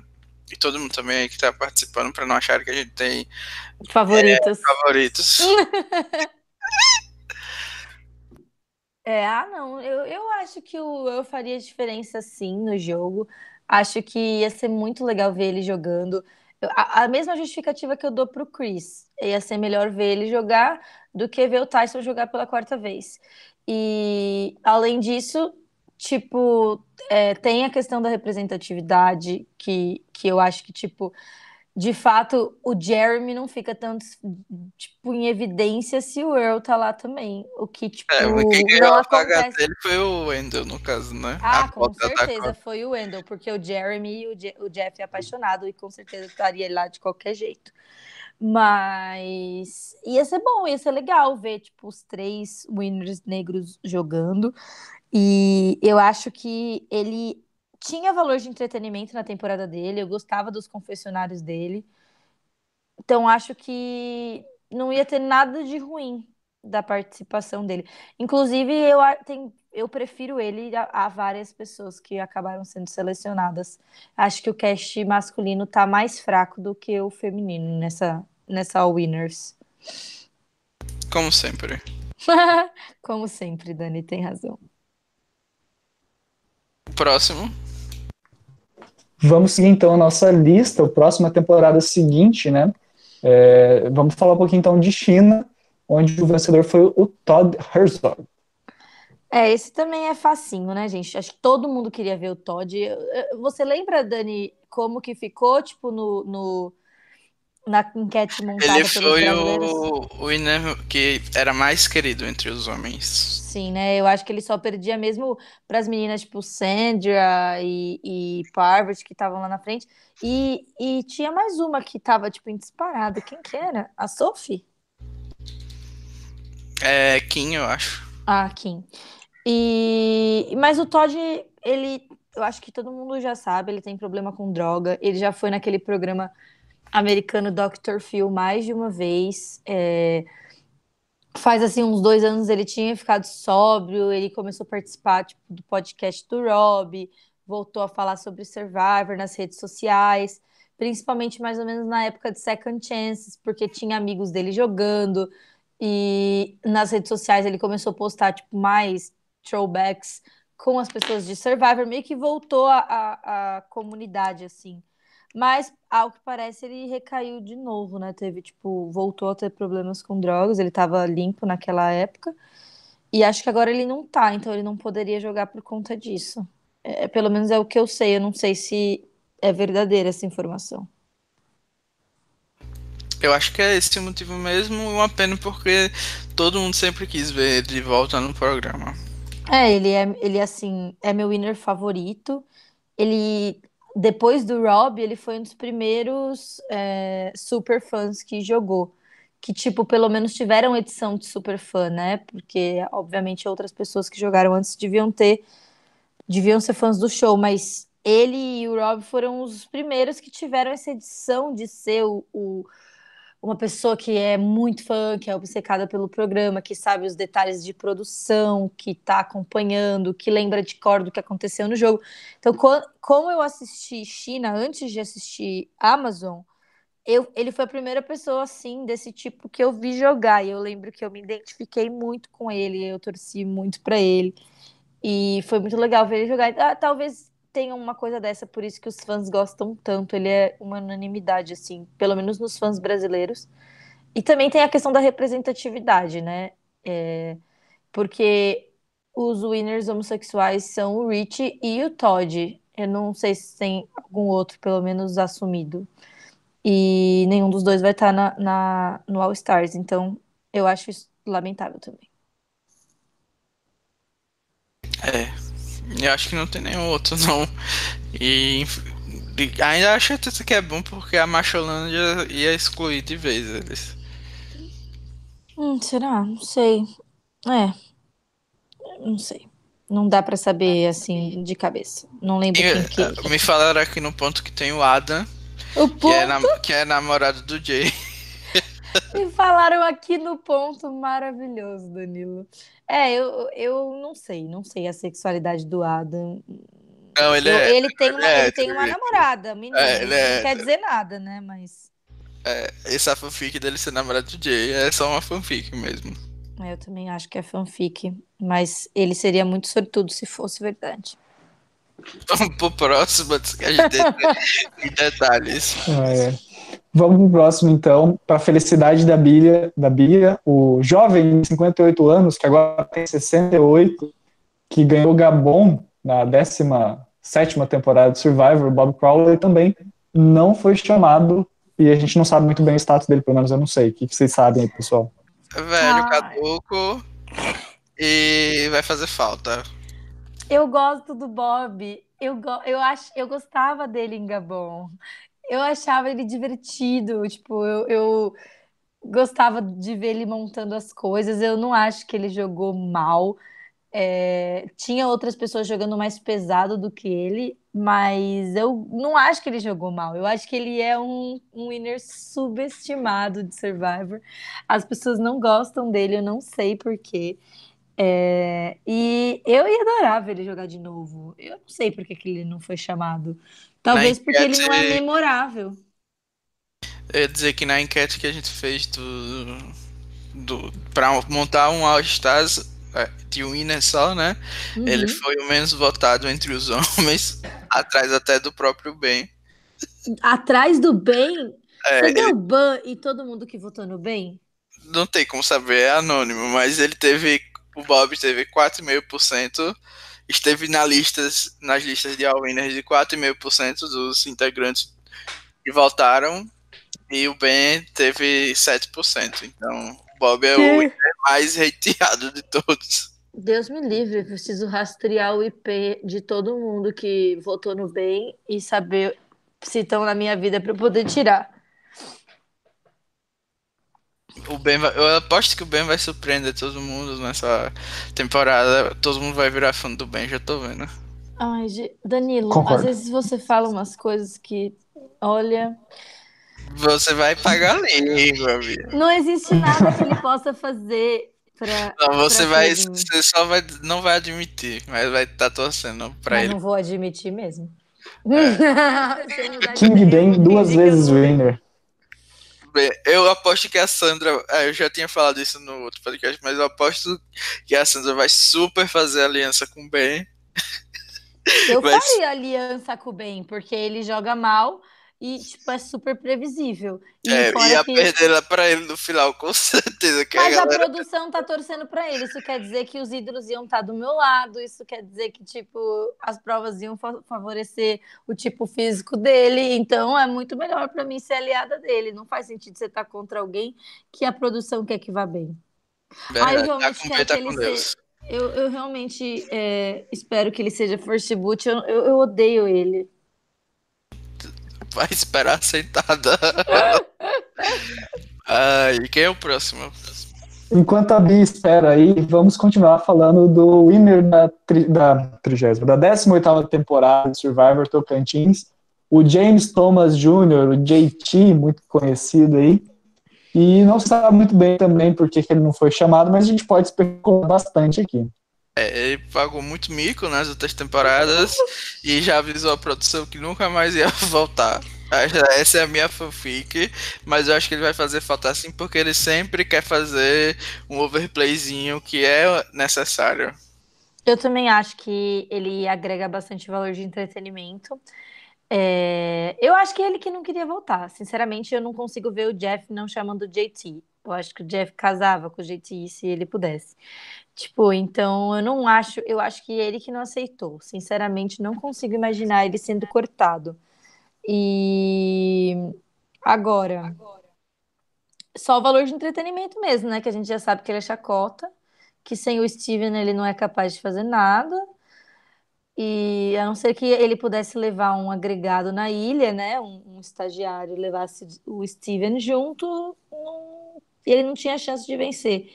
Mas eu preferia ver o JT pela quarta vez jogando do que ver o Adam pela segunda.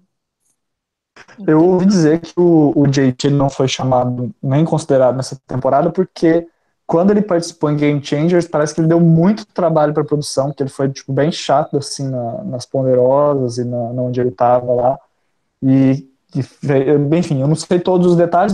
O que eu ouvi foi, ele foi um pé no saco da produção e a produção não queria ter que lidar com ele de novo caso ele fosse eliminado, o que seria bem provável de acontecer. Então, por isso que ele não foi nem chamado, considerado para essa temporada.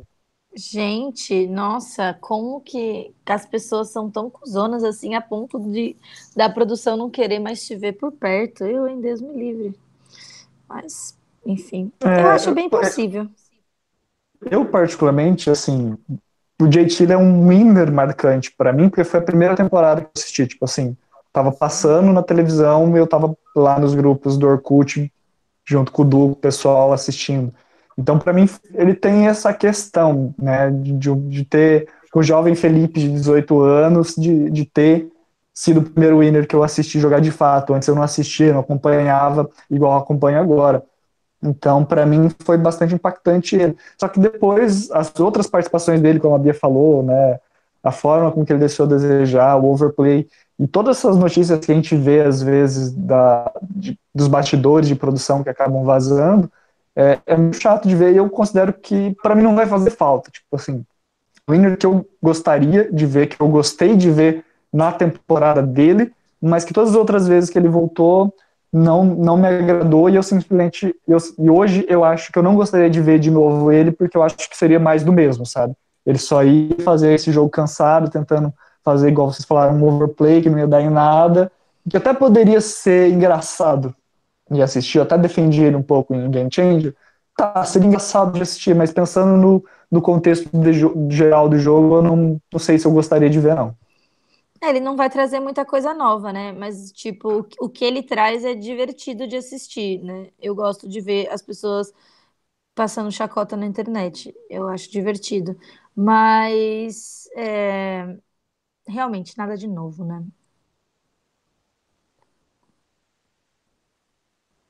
Vamos seguir então. Você tem alguma coisa pra falar do JT, Danilo? Não, só que eu ia sentir falta mesmo. Então vamos para. Então, eu tava, achei que o microfone estava fechado. Vamos para a temporada seguinte, Samoa, 19 temporada, que nós tivemos a Natália Branca, que também não foi chamada. Ai, gente, eu acho que essa é a maior perda do cast feminino. Eu queria muito demais, demais, demais ver ela jogar de novo. Porque eu acho que todo mundo, a primeira reação instintiva é falar: caralho, não era para ela ter vencido. Tipo, não acredito, o júri foi bitter, blá blá blá blá. Mas a gente já analisou, tipo, os fãs sobre milhares de perspectivas e de fato eu acho que ela mereceu vencer tem aquele mesmo caso da Vessépia, né, que eu falei lá no começo, que ela falou várias vezes que não voltaria, mas, tipo, como o Danilo já disse, outras pessoas disseram isso e voltaram. Então, não sei se ela. Eu não acho que ela foi nem chamada, não, não acho que ela é memorável, mas acho que ela faz muita falta. Eu acho que ela jogou, tipo assim, dez vezes melhor que a Amber. Eu acho que ela ia trazer muito mais conteúdo. Ela podia, inclusive, ser a nova Amber, né? Tipo, ser essa vencedora subestimada de All Stars, porque ia conseguir fazer um jogo under the radar e acho que ela ia ter, tipo, conseguir boas alianças que iam ser escudo para ela.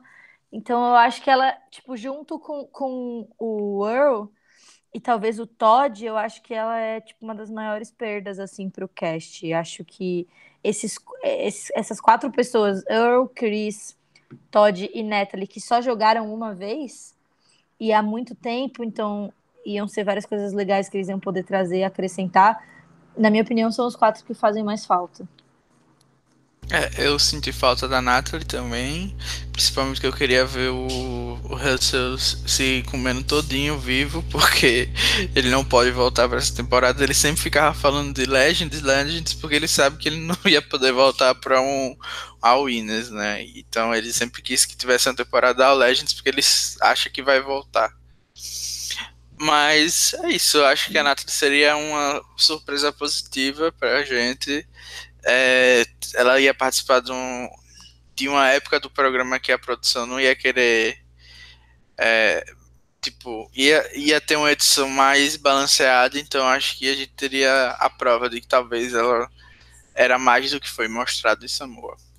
Sim, isso ia ser muito legal. Tipo, a gente vê que ela era uma boa jogadora. Assim, talvez ter confessionários estratégicos dela que permitissem a gente entender que, na verdade, a gente não viu o jogo dela em Samoa porque não mostraram o jogo dela em Samoa pra gente. Então, de fato, eu acho que é uma perda ela não está no cast. Vamos continuar então, porque a gente vai então para a temporada 21, Nicarágua, que tem um dos winners mais é, amados das comunidades de Survivor, que é o Jude Fábio Bibza. É, e aparentemente parece que ele nunca foi considerado para essa temporada também. É, tipo, ele é irrelevante, né? Eu acho que essa é a palavra que, que, que dá.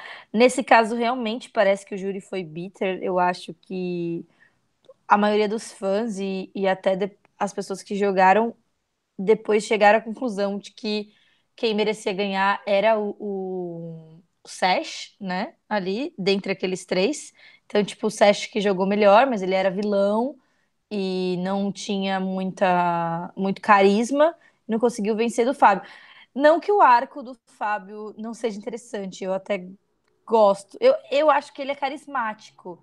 Então dá para entender por que, que ele venceu ali. Mas, meu, não dá para você.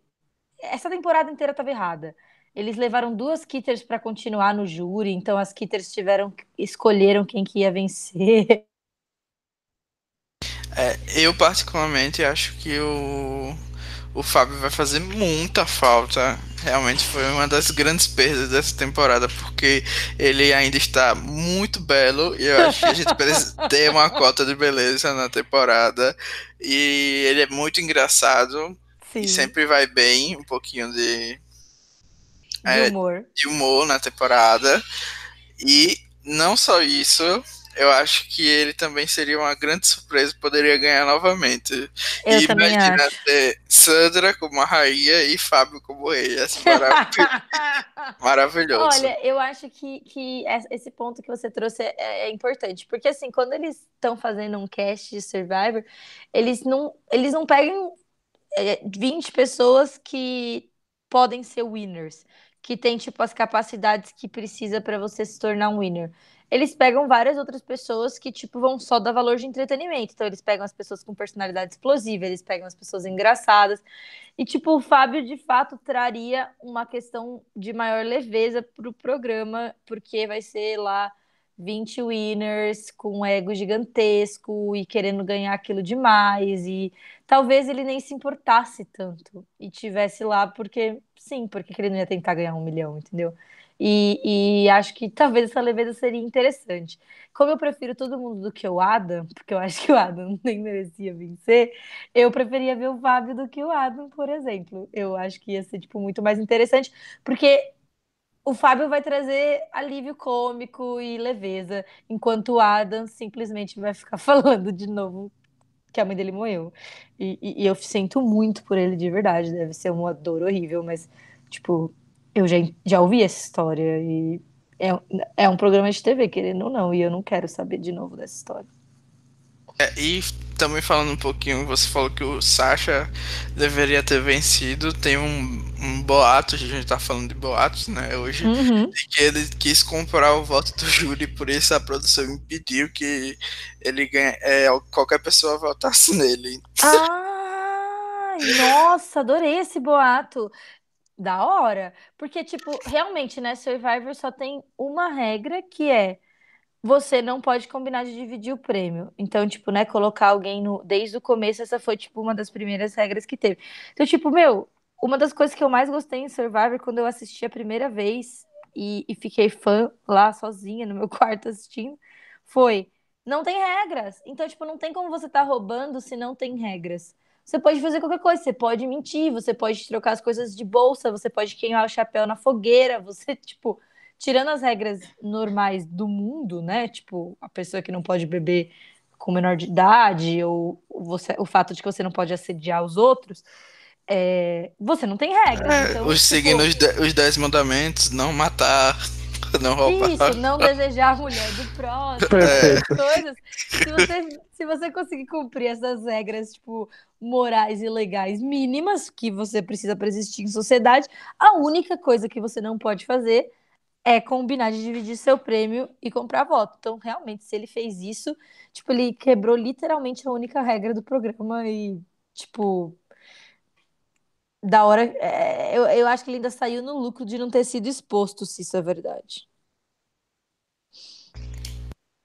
É, vamos pro próximo. É, agora a gente já tá chegando na reta final porque a gente começa a dar uns saltos, né? Porque vários dos participantes que estão é, vão estar nessa temporada de All Winners são das temporadas 20 e 30. E o próximo da nossa lista, então, seria o da temporada 26, Caramon, que é um dos queridinhos que aparece todo o episódio de Reunion, pelo menos nas três últimas temporadas apareceu, que é o John Cochran. E dizem, né, que ele recusou, ele, na verdade, até estava escrito lá no post que ele é acusado de ter recusado a oferta porque ele estava escrevendo para Star Trek. Subiu a cabeça, Dani? Não, eu acho que realmente não tem, não tem nem assim, nem até eu poder escrever essa fanfic aí de que ele recusou, porque é óbvio que se ele quisesse voltar, ele voltaria, e eu, eu acho que também era óbvio que ele não ia aceitar voltar. Eu, no lugar dele, também não votaria, já ganhei, e dei a sorte de vencer numa temporada, é, digamos assim, abaixo do nível. E eu também não votaria. Ele tá muito bem no emprego dele, muito relaxado, é amigo da Cia, é amigo do Jeff, então tá, tá, tá bem onde está. Quando ele fala que ele tá que, que a Cia vai na casa dele, é, ele, te, ele fez um programa, né, no, no, podcast do Rob, contando essas coisas da vida dele, né? Então ele fala bastante sobre a depressão dele, sobre o fato dele ser introspectivo e ele conta um pouco que a Cia vai assistir os episódios de Survivor na casa dele e é tipo hilário. E eu sempre imagino ela com aquele com aquela peruca cobrindo a cara, sentada tipo no sofá, assistindo Survivor com o Cochran. Tipo, isso tinha que virar aqueles sitcoms, porque é completamente hilário. Mas eu, é, tava na cara que ele não ia voltar. com certeza é o que o Danilo falou. Se ele quisesse jogar, tipo, o Jeff fazer ele chegar em helicóptero, igual os, os O Jeff chegaram. criava uma season pra ele, se ele Sim. quisesse. Cochran versus The World. É, tipo, ele adora o Cochran. Eu adoro também. Eu acho que ele faz falta, que ele vai fazer falta. Eu gosto dele como narrador do jogo. Eu não acho que vai fazer falta, não. Você não acha? Ah, não, já tive. Cochran demais na minha vida. Eu acho que ele narra o jogo muito bem. Eu não sei quem que vai substituir ele ali dos 10 winners masculinos nessa função. Talvez o Tyson, tipo, né? Ele traz um pouco de ironia para os confessionários dele. É, nas temporadas que ele participou, ele serviu bastante para esse propósito de contar para o público o que estava acontecendo, né? E eu gosto, eu adoro o Cochran, sou muito fã do Cochran. Eu era muito fã dele em South Pacific. South Pacific acho que foi a primeira temporada que eu acompanhei ao vivo, né? Enquanto estava acontecendo lá. Então eu era muito fã. E, e eu, ai, eu adoro ele. Então eu acho que ele vai fazer falta, mas é porque eu gosto dele mesmo, como fã, não porque eu acho que. E, e eu acho que ele, é, que ele é uma das pessoas que podia ganhar. Ele é bem relacionado, ele é mais discreto, ele não é tão alfa, mas ele consegue ganhar umas imunidades quando ele precisa. Então, bom, não sei como ele seria sem a Dawn, né? Porque a Dawn fez metade do trabalho e recebeu zero crédito. Mas eu gosto dele, gostaria de ver ele voltar de novo. É, é interessante a gente falar, por exemplo, a questão dele ser um escritor, porque, por exemplo, o David também é um escritor da CBS, roteirista da CBS, e nem por isso ele deixou de, de participar, né? Ele escreve, escreveu episódios da Família da Pesada, é, vários outros shows também. Então, é aquela questão, é só de você querer ou não querer jogar. E para mim, como fã, eu meio que considero que a história do Cochran, apesar de eu gostar, meio que acabou, né? Ele já tinha essa história do, do nerd super fã que foi contada durante várias temporadas ali, até ele ser campeão. E eu particularmente Ele não sei se eu gostaria de ver. vezes. Ah, já foi suficiente. Ah, eu acho que é birra de vocês, gente.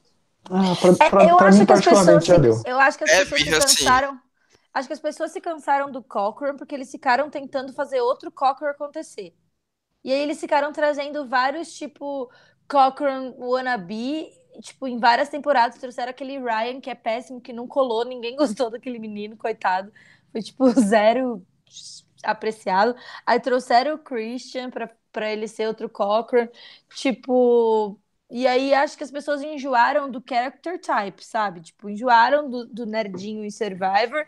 E, e todo esse hate acabou indo pro Cochrane como se ele fosse a personificação de um personagem inteiro que, que apareceu em várias temporadas como figuras diferentes, até tipo em, em... Ai, naquela temporada ruim que o Wendell vence, também tinha um nerdzinho lá pra, pra, pra que eles estavam tentando fazer seu, seu Cochrane, e, e, então eu acho que tem um pouco disso, que é a mesma coisa que eles fizeram quando eles fizeram, tentaram fazer outra Parvati acontecer e começaram é, a fazer um cast desse tipo de, de, de mulher, assim, e não deu certo, né? O único que, que aconteceu foi o Christian, e eu lembro que a gente comentou bastante as diferenças dele em relação ao Cochrane e por que que ele aconteceu como Christian do jeito que o Ryan não conseguiu. Isso aí, então vamos continuar porque a gente está quase acabando a nossa lista aqui de winners. E o próximo é da temporada 30, Worlds Apart. Eu lembro que na época estavam falando bastante de ser talvez uma temporada especial. Acabou que não foi, né? Acabou sendo. Falaram que talvez fosse uma temporada de retornantes, não foi.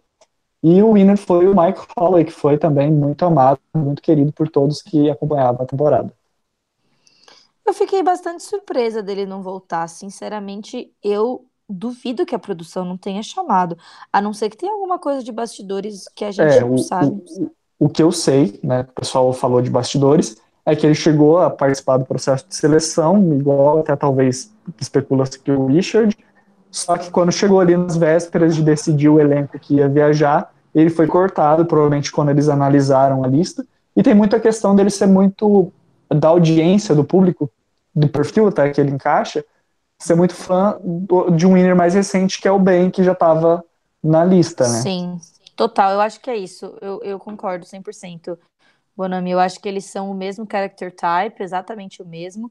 É, a única diferença é que o Ben faz o, o Mike parecer um amor de pessoa e um anjo, e faz eu até querer assistir ele.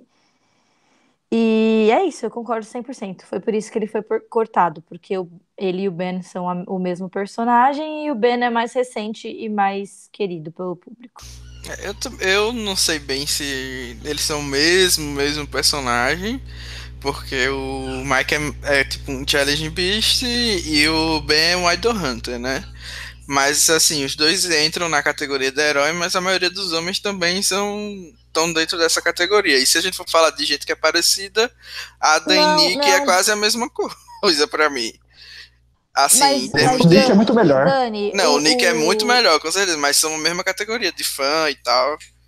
É, eles são a mesma categoria, eles são tipo é, No It Alls. Mas o, o, o que eu quero dizer é que, tipo assim, eles, os dois são, tipo, blue collar, né? Um, é, um trabalha, tipo, com coisas manuais mesmo, e o outro é do exército. Tipo, eles são é, pessoas que são do interior dos Estados Unidos e que são conservadoras. Eles, tipo, apelam para o mesmo público que gosta desse herói americano. Não um herói no sentido de herói de Survivor, que, tipo, Jeremy também é não, se bem que o Jeremy também estaria nessa categoria, ele é bombeiro é, e tal, assim, tem, a maioria dos winners são, são, estão dentro dessa categoria. Então, é por isso que eu acho que não seria esse o motivo principal dele ser cortado. E ele tá, tipo, super em forma. Eu vi uns vídeos dele fazendo exercício na época que estava saindo a lista e tal, dos, dos, spoilers, então ele também não entra na categoria não, velho. Mas, mas, eu acho que ele, que ele é um ele assim, eu entendo que tipo a maioria dos winners tem essa uma raiz comum, mas é que eu acho eles dois realmente muito parecidos. Tipo, eles têm, os dois têm sotaque, tipo, eu acho que eles trabalham com uma coisa em comum, eu acho que eles apelam exatamente para o mesmo público. Tipo, enquanto tipo, o Jeremy já foi um jogador mais estratégico e, e o Jeremy tem uma personalidade mais beta, enquanto eles dois têm uma personalidade mais alfa. Não sei. Eu realmente, para mim, eles são quase a mesma pessoa. Por isso que eu concordei com o que o Bonami falou. É, eu não vou sentir falta do Mike, não, mas eu achava que ele com certeza ia ser chamado, não sei porquê. E acabou que ele não foi chamado. É, eu também não vou Acho sentir que falta dele. é uma temporada muito esquecível. A pessoa que tá lá mais famosa é o Joey.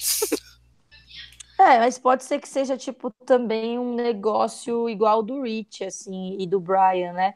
Que aconteceram coisas duvidosas e, e, e, não que a CBS não quer trazer de volta na temporada dele, né? Então tiveram discussões sobre assédio moral, tiveram discussões sobre racismo e talvez seja uma coisa que eles não querem entrar, então tipo não trazer os winners dessas temporadas que aconteceram coisas polêmicas pode ser um, um fator aí da produção que, que eles levem em consideração. É, é, eu concordo com o que você falou. E eu acho que o Desaparte é uma, é uma temporada que a gente precisa esquecer com o tempo. a gente precisa esquecer que essa temporada existiu. E agora que eu acho que até o Joey aposentou, a gente vai conseguir esquecer finalmente. A única coisa boa dessa temporada é Halle Sierra. É isso. Não, de fato, vaqueira icônica. Por fim, então, falta apenas um winner para a gente falar que não está em, nessa temporada de All Winners, que é o vencedor da 38ª temporada, o Cris debaixo da madeira, que quando foi perguntado Ai, quando ele foi perguntado por Dalton Ross da EW se ele tinha algum interesse em voltar, o mais recente vencedor disse: eu, eu me sinto realmente em paz com a minha experiência em Survivor e acho que por enquanto vou ficar de lado e ser apenas um fã. O que a gente sabe que o próprio Danilo comentou, né? Normalmente isso não quer dizer muita coisa, né? O Nick falou que não ia voltar, voltou, e enfim, tem diversos casos, e querendo ou não, também é uma temporada especial e provavelmente mexeria com os nossos corações. É, então, eu, eu, eu acho que eu entendi essa decisão deles, porque vai ter um winner também na 39 que não vai participar, né? Então, eu acho que foi meio isso. Eu acho que se o winner da 39 fosse tipo um Russell, que eles já que eles pegaram e cortaram o, o, o, o Shane para pôr o Russell em Heroes vs Villains, então a gente já sabe que, tipo, seja lá quem for o winner da 39, não é alguém que o Jeff gosta muito. Porque se ele fosse um winner icônico, eles iam colocar back-to-back, -back, igual já fizeram com, com Amanda, já fizeram com Russell e fizeram lá atrás com, com Dani e. Não, é com Dani. Com Stephanie e Bob John. Então, eu, eu entendi o porquê eles não chamaram esses dois winners, mas eu acho que, querendo ou não, também tem o fato que eles acharam eles meio meia boca. É, eu acho que o Chris vai fazer muita falta sim. ah, porque ele também tá na cota do Fábio de beleza, então eu esperava ver ele lá na temporada e eu acho ele muito fofinho depois de sair do programa, então para mim isso já é o suficiente para o Jeff chamar alguém. E em relação ao que você falou deles serem recentes e tal, eu acho que o hino da 139 também foi cortado porque na época estava gravando ainda, a temporada na época que estava decidindo o cast.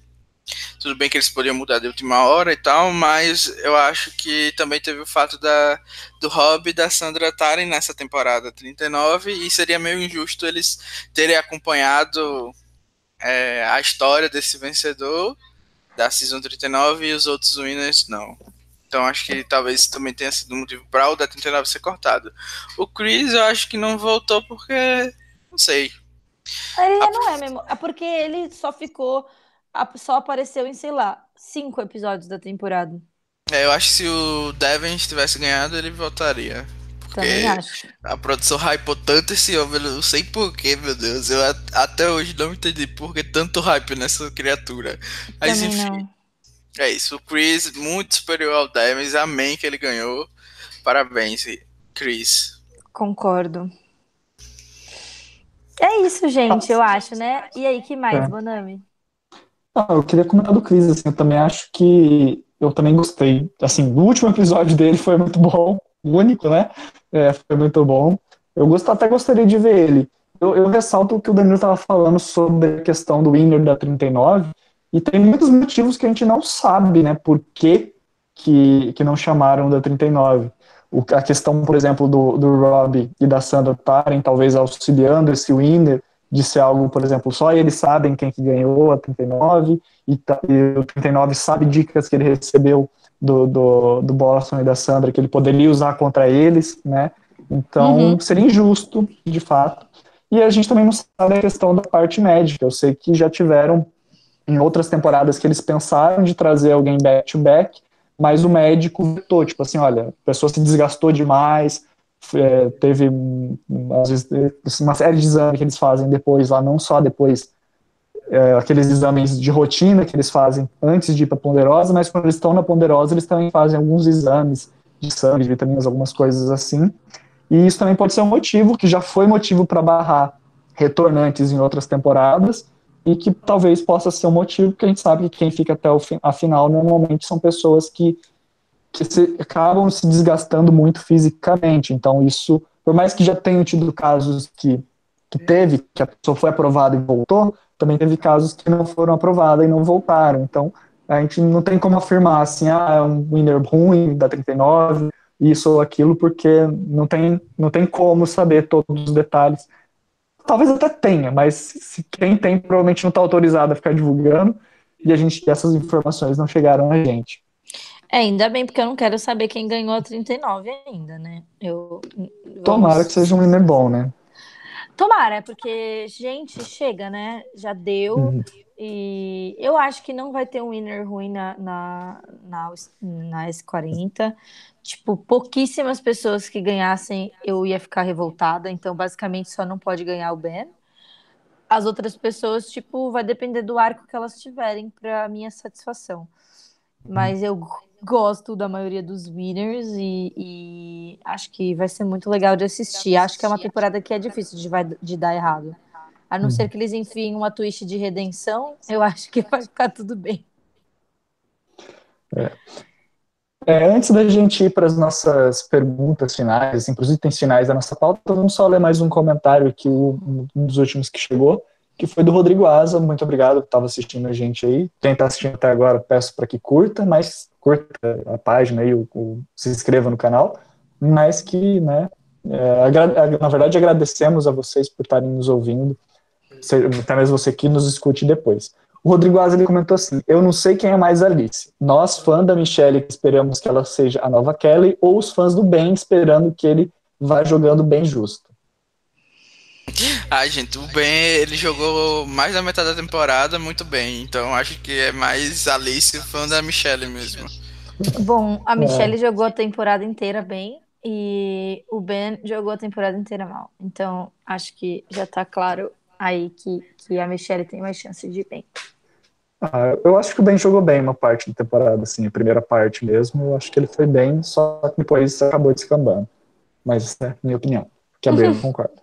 É, vamos então para as nossas perguntinhas aqui para encerrar o programa. Uma que eu separei aqui é o que, que foi mais chocante para vocês? Ter, não ter o Richard e ter o Ethan, é, ter, não ter a Tina e ter a Amber, o que, que chocou mais vocês no elenco final? Ah, para mim, de, desses que ficaram de fora, a Tina com certeza é um choque, não esperava que ela tivesse de fora. E, principalmente a Amber, teoricamente, no lugar dela, porque eu achei que por conta do Robin estar tá no jogo, a Amber ficaria de fora. É, para mim foram realmente esses os maiores choques, porque não se imaginava que a Amber fosse voltar a jogar de jeito nenhum e todo mundo achava que o Richard com certeza estava garantido na lista, até pelos próprios pelas próprias fanfics que estavam surgindo. Então, para mim, essa, essas duas foram as maiores surpresas. E eu também fiquei bastante chocado é, deles terem a coragem de colocar a Sarah Lancina de novo numa temporada. Olha, eu amo a Sarah, como eu falei, ela, ela tem o meu jogo feminino favorito. Eu acho que ela tem um baixo valor de entretenimento, mas em uma temporada que tem a Sandra, a Sandra vai carregar o entretenimento nas costas. Não sei Infelizmente se ela vai ser FB. A Sandra? Aham. Uhum. Não acho, amigo, que ela vai ser. Eu FB. acho. O ego, o ego dos, dos Winners é gigante. Eu tenho quase certeza que ela, se ela não for FB, ela vai ser boot. Tem isso e o fato dela ser horrível em provas. Eu acho que não vão carregar ela de jeito nenhum, porque eles vão querer ganhar e o Winner sabe que tem que tirar a pessoa ruim de prova rápida. Eu não sei se eu sou, se eu tô jogando, eu não quero eliminar a Sandra, não. Ela é o melhor. É, é, é, como é que chama aquilo? Escudo, mas eu acho que não. Tem vários escudos aí. Enfim, vamos esperar, né, pra ver. Espero estar tá errado, porque eu queria muito a Sandra indo longe. Pelo menos no jogo, ela merece. Eu, eu, concordo com o Danilo, sabe? Eu, eu, gostaria de ver a Sandra indo longe, mas, gente, uma temporada de Winners. Tem escudo por ter direito, né? Então, eu acho que, na verdade, isso talvez seja uma das coisas que esteja mais me motivando. Fogos de novo aí. Uma das coisas que está mais me motivando para essa temporada é justamente ver como é que eles vão jogar, sendo que todos são retornantes e todos são winners. Então, tipo, ok, quem que tem alvo? Ah, mas como que eu não vou ter alvo se você também é winner? Então, as argumentações podem ser muito boas, as estratégias podem ser muito boas, porque não é simplesmente uma questão de você ser retornante. Você é um winner também. Então, tudo, tudo é justificável e tudo pode acontecer. E enquanto ainda está na nossa imaginação, pode ser tudo perfeito, né? Mas eu queria fazer mais uma pergunta para vocês aqui. Se vocês pudessem fazer uma substituição, cada um de vocês, Começando por você, Bia. Se você pudesse tirar alguém e colocar uma outra pessoa, independente do motivo por ela ter sido cortada, quem que você substituiria? Tá, eu tiraria o Ben. É, e eu só posso escolher uma das pessoas da lista das que ficaram de fora. É. Tá. Vocês trocariam pelo outro. Eu você tiraria, tiraria o Ben e colocaria quem? Eu tiraria o Ben e colocaria o Todd. E você, Danilo? É, pode ser homem, pode ser mulher, só homem. À vontade. Tá. Então eu tiraria o. O Adam e colocaria o Fábio. e de mulher eu tiraria. Eu não, eu ia colocar a Natalie White no lugar da Sarah Lucida. Hum. Olha, eu, eu gostei eu, muito se eu, eu, se eu fosse trocar mulher eu, e, e para eu poder colocar a Natalie White, eu acho que eu tiraria a Amber. Nossa, eu não tiraria a Amber porque eu gostaria de ver ela de novo. Querendo ou não, ela tem uma questão muito parecida com a do, do Richard, sabe? Tipo, ela foi a, a vencedora do All-Star. Então, para mim, tem uma, um, um peso importante isso para mim. Sim, eu acho que dificilmente cola o argumento o júri foi bitter, mas é que eu acho que tipo se alguma vez cola, se alguma vez tipo alguém realmente venceu sem merecer, eu acho que, a, que o que chegou mais perto disso foi foi a Amber em All Star. Muito mais do que e a Natalie. Underwood. Hã? E o Chris Underwood. Eu acho que ele é o que mais a galera pode falar. Ah, é, é, bom, eu não, não concordo, mas, mas eu entendo o seu ponto. Vamos então seguir aqui, porque também tem uma, mais duas perguntinhas que são meio que juntas, né? Que eu gostaria de saber, pensando nesses que foram aprovados, então que estão na temporada, quem que vocês acham, primeiro, que pode sim melhorar a sua imagem, que tem uma imagem que não é tão boa, que pode melhorar e que pode conseguir, né? Quem que pode conseguir fazer isso mais fácil? E quem que tem uma imagem boa e que pode destruir essa imagem que vocês estão preocupados? Que eu tô preocupada? Ninguém. Mas, tipo, eu acho que. que... Ai. Ai, eu preciso abrir aqui a. a... Vou falar o meu primeiro, então. É, eu acho que o Ben é o que tem mais facilidade, assim, de construir uma outra imagem. É, acho que, que isso vai acontecer, não, porque fã é teimoso, vai fechar os olhos, não importa o que ele vai fazer. Então acho que ele é o que tem mais a ganhar. E quem tem mais a perder é a Sandra, porque eu tenho certeza que ela vai se juntar com os homens e a galera que é fã de, de Survivor é meio que quer sempre ver uma aliança feminina e tal. Eu acho que a Sandra vai ir totalmente contra isso, vai querer eliminar as mulheres, principalmente as que só jogaram uma vez, para que não faça a mesma coisa que ela, ganhar na segunda. É, então acho que vai, são essas duas pessoas que tem mais a, a ganhar e a perder. Bom, é, tô aqui agora abri a foto de todo mundo. Eu acho que quem tem bastante a ganhar é a Michelle. Eu acho que ela pode é, provar, tipo, a mesma coisa que a gente falou da Natalie White. Talvez ela tenha, se ela tiver a sorte de ter uma edição diferente que mostre um pouco mais a visão estratégica dela do jogo e a gente consiga, tipo, entender melhor o quão proposital foi ou não foi as coisas que ela fez, né?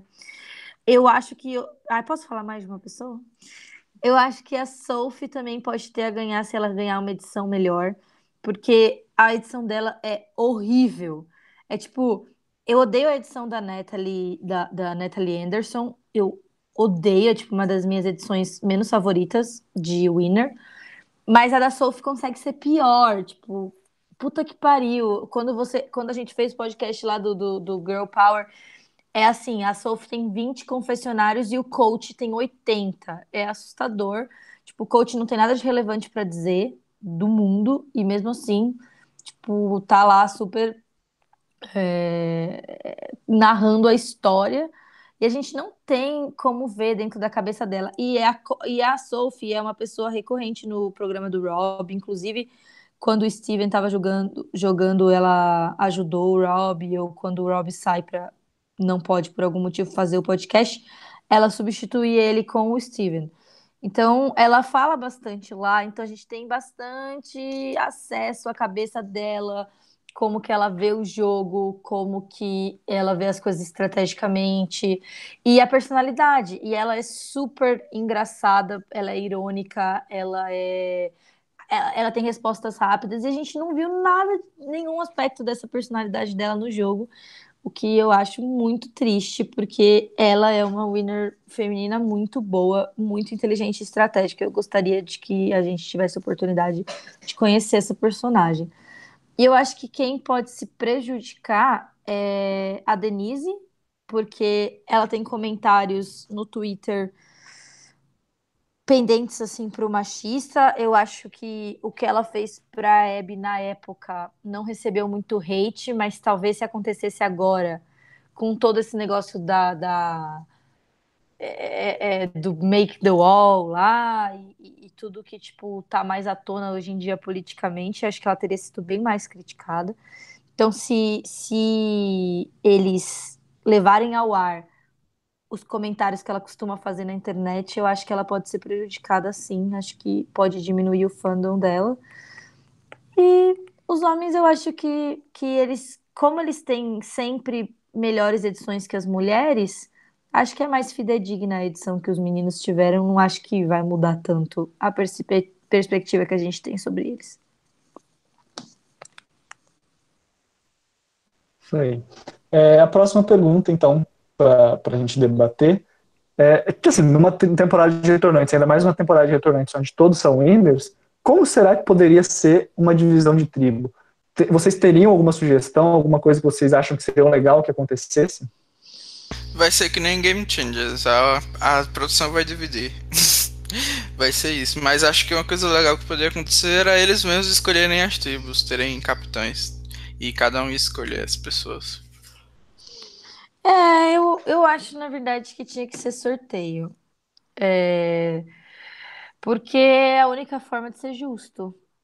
Porque vai ter pré-aliança e o sorteio acaba com isso. Mas eles não fazem sorteio para tentar dividir fisicamente as tribos de uma forma boa, né? Então, tipo, eles vão pegar, dividir o homem mais forte em cada uma, a mulher mais forte em cada uma e, e tentar fazer as tribos serem ter o mesmo peso ali em desafios para que uma tribo não domine a outra 100%. Mas sem contar esse fator físico, é, eu acho que o sorteio seria mais justo. Eu concordo, eu acho que, por exemplo, já começa a temporada com todo mundo pegando uma buff aleatória, só seria interessante de começar assim, por exemplo. É, e eu tava pensando, assim, porque um dos próximos blindcasts que a gente vai ter, sem ser o próximo que vai ser do Black Power, mas o, o, seguinte que a gente vai fazer sobre um, um, um, brand, um sobre o All-Winner, eu fiquei pensando, como é que a gente vai fazer para dividir as tribos? Eu até cheguei a pensar, por exemplo, ah, vamos dividir em duas tribos e tentar separar quem já tem, tipo assim, jogado na mesma temporada, ou quem já fez aliança ou não, né? O começo é até fácil, por exemplo, você coloca a Sandra de um lado e o Rob do outro. Aí você fala, ah, a Sandra já jogou com, com com, com, com a Parvari, então coloca a Parvari na outra. Só que daí começa a criar conflitos, né? Também falaram, por exemplo, de talvez dividir entre homens e mulheres. Só que eu acho que seria bem justo fazer isso, não, não seria interessante. É, eu e... acho que pelo menos no quesito força tá bem desbalanceado, né? Talvez no Brain Stealer não tenha problema, né? Mas lá na, no real, com certeza isso vai ser, seria um problema. Fazer, por exemplo, às vezes uma temporada em que já começa direto sem ter uma, uma tribo, também seria interessante, né? Todo mundo na mesma praia, igual já teve, ou então ir dividindo tipo, toda, toda semana, faz uma prova, faz uma twist, alguma coisa assim poderia ser interessante para mudar as dinâmicas. Mas eu acho que a que eu ouvi, assim, que eu li no, nos fóruns, que eu achei mais interessante, mas infelizmente seria impossível fazer nesse formato, seria se você separasse as tribos nas três categorias que tem o Survivor, né? Tipo, a tribo de Winners ou Twif, a tribo de Winners ou Last e a... Né, esqueci qual que é a terceira, o Twif, Last e Outplay.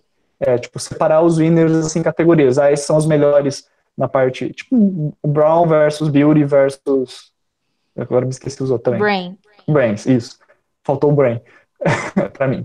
É, mas enfim, seria interessante ver uma divisão assim, porque tem winners também que, que são bem marcantes, né? Tipo, que, que tem um social muito grande. Seria legal ter a tribo social, a tribo estratégica, a tribo física, poderia. Só que daí precisaria de ter 21 winners, né? Quem sabe eles não poderiam colocar o winner da temporada 39 de surpresa e, e fazer três tribos de sete. Seria legal, na minha opinião. Seria. Não, eu ia gostar também. Eu acho que tem a ver, e claro que isso é super questionável e subjetivo, mas eu gosto quando tem um tema. Mesmo que seja bobo, eu acho legal. Se, e a gente tá acabando pro, tá ligado aqui, tá ligado? A gente tá acabando o programa aqui, o Danilo tá precisando sair, já, já deu o horário dele dormir, as crianças precisam, né? de 8 horas de sono por dia, dormir às 10 da noite. É, brincadeira, Danilo, te amamos. É, mas acho 8 que... horas é essencial. é, a gente está acabando, essas são as perguntas que a gente tinha aqui. A gente já tinha pensado talvez em falar das tweets, mas acho que seria prever muito uma coisa que está longe de acontecer. Mas eu gostaria de pedir para vocês que estão acompanhando a gente aí, se quiser deixar um último comentário, ou até mesmo deixar um comentário já pensando de como a gente fazer essa divisão de tribos para o Blind Steel, que a gente ainda não rolou a simulação, mas a gente quer pensar num jeito legal de fazer divisão de tribos para fazer isso, e daqui duas semanas a gente poder é, debater, conversar sobre essa simulação que a gente vai fazer da, da temporada 40. Danilo, se você já está indo embora, já foi? É, já tô indo, pessoal. Obrigado por acompanhar a gente. Lembrem de curtir, comentar e participar aí dos podcasts da off-season que estão maravilhosos. Tchau. Beleza. Bia, suas últimas palavras.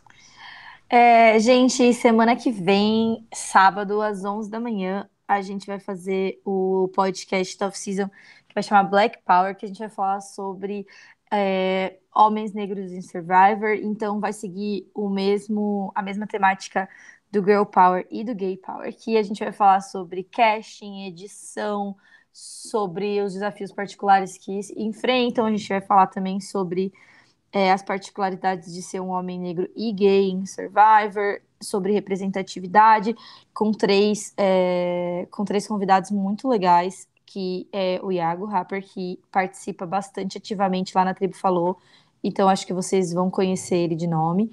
É, o Jairo, que, que jogou a última temporada do VD, então, para quem assistiu o podcast do, do Rabone sobre os jogos online, vai saber do que a gente está falando. E, e o Samuel Sansão também, que, que ele é moderador desse, dos jogos online e ele é artista e, e ele que desenha as capas dos jogos. Eu super quero um desenho nosso do Samuel, é, cara. Ah, ele é demais. Quer, né? É um sonho.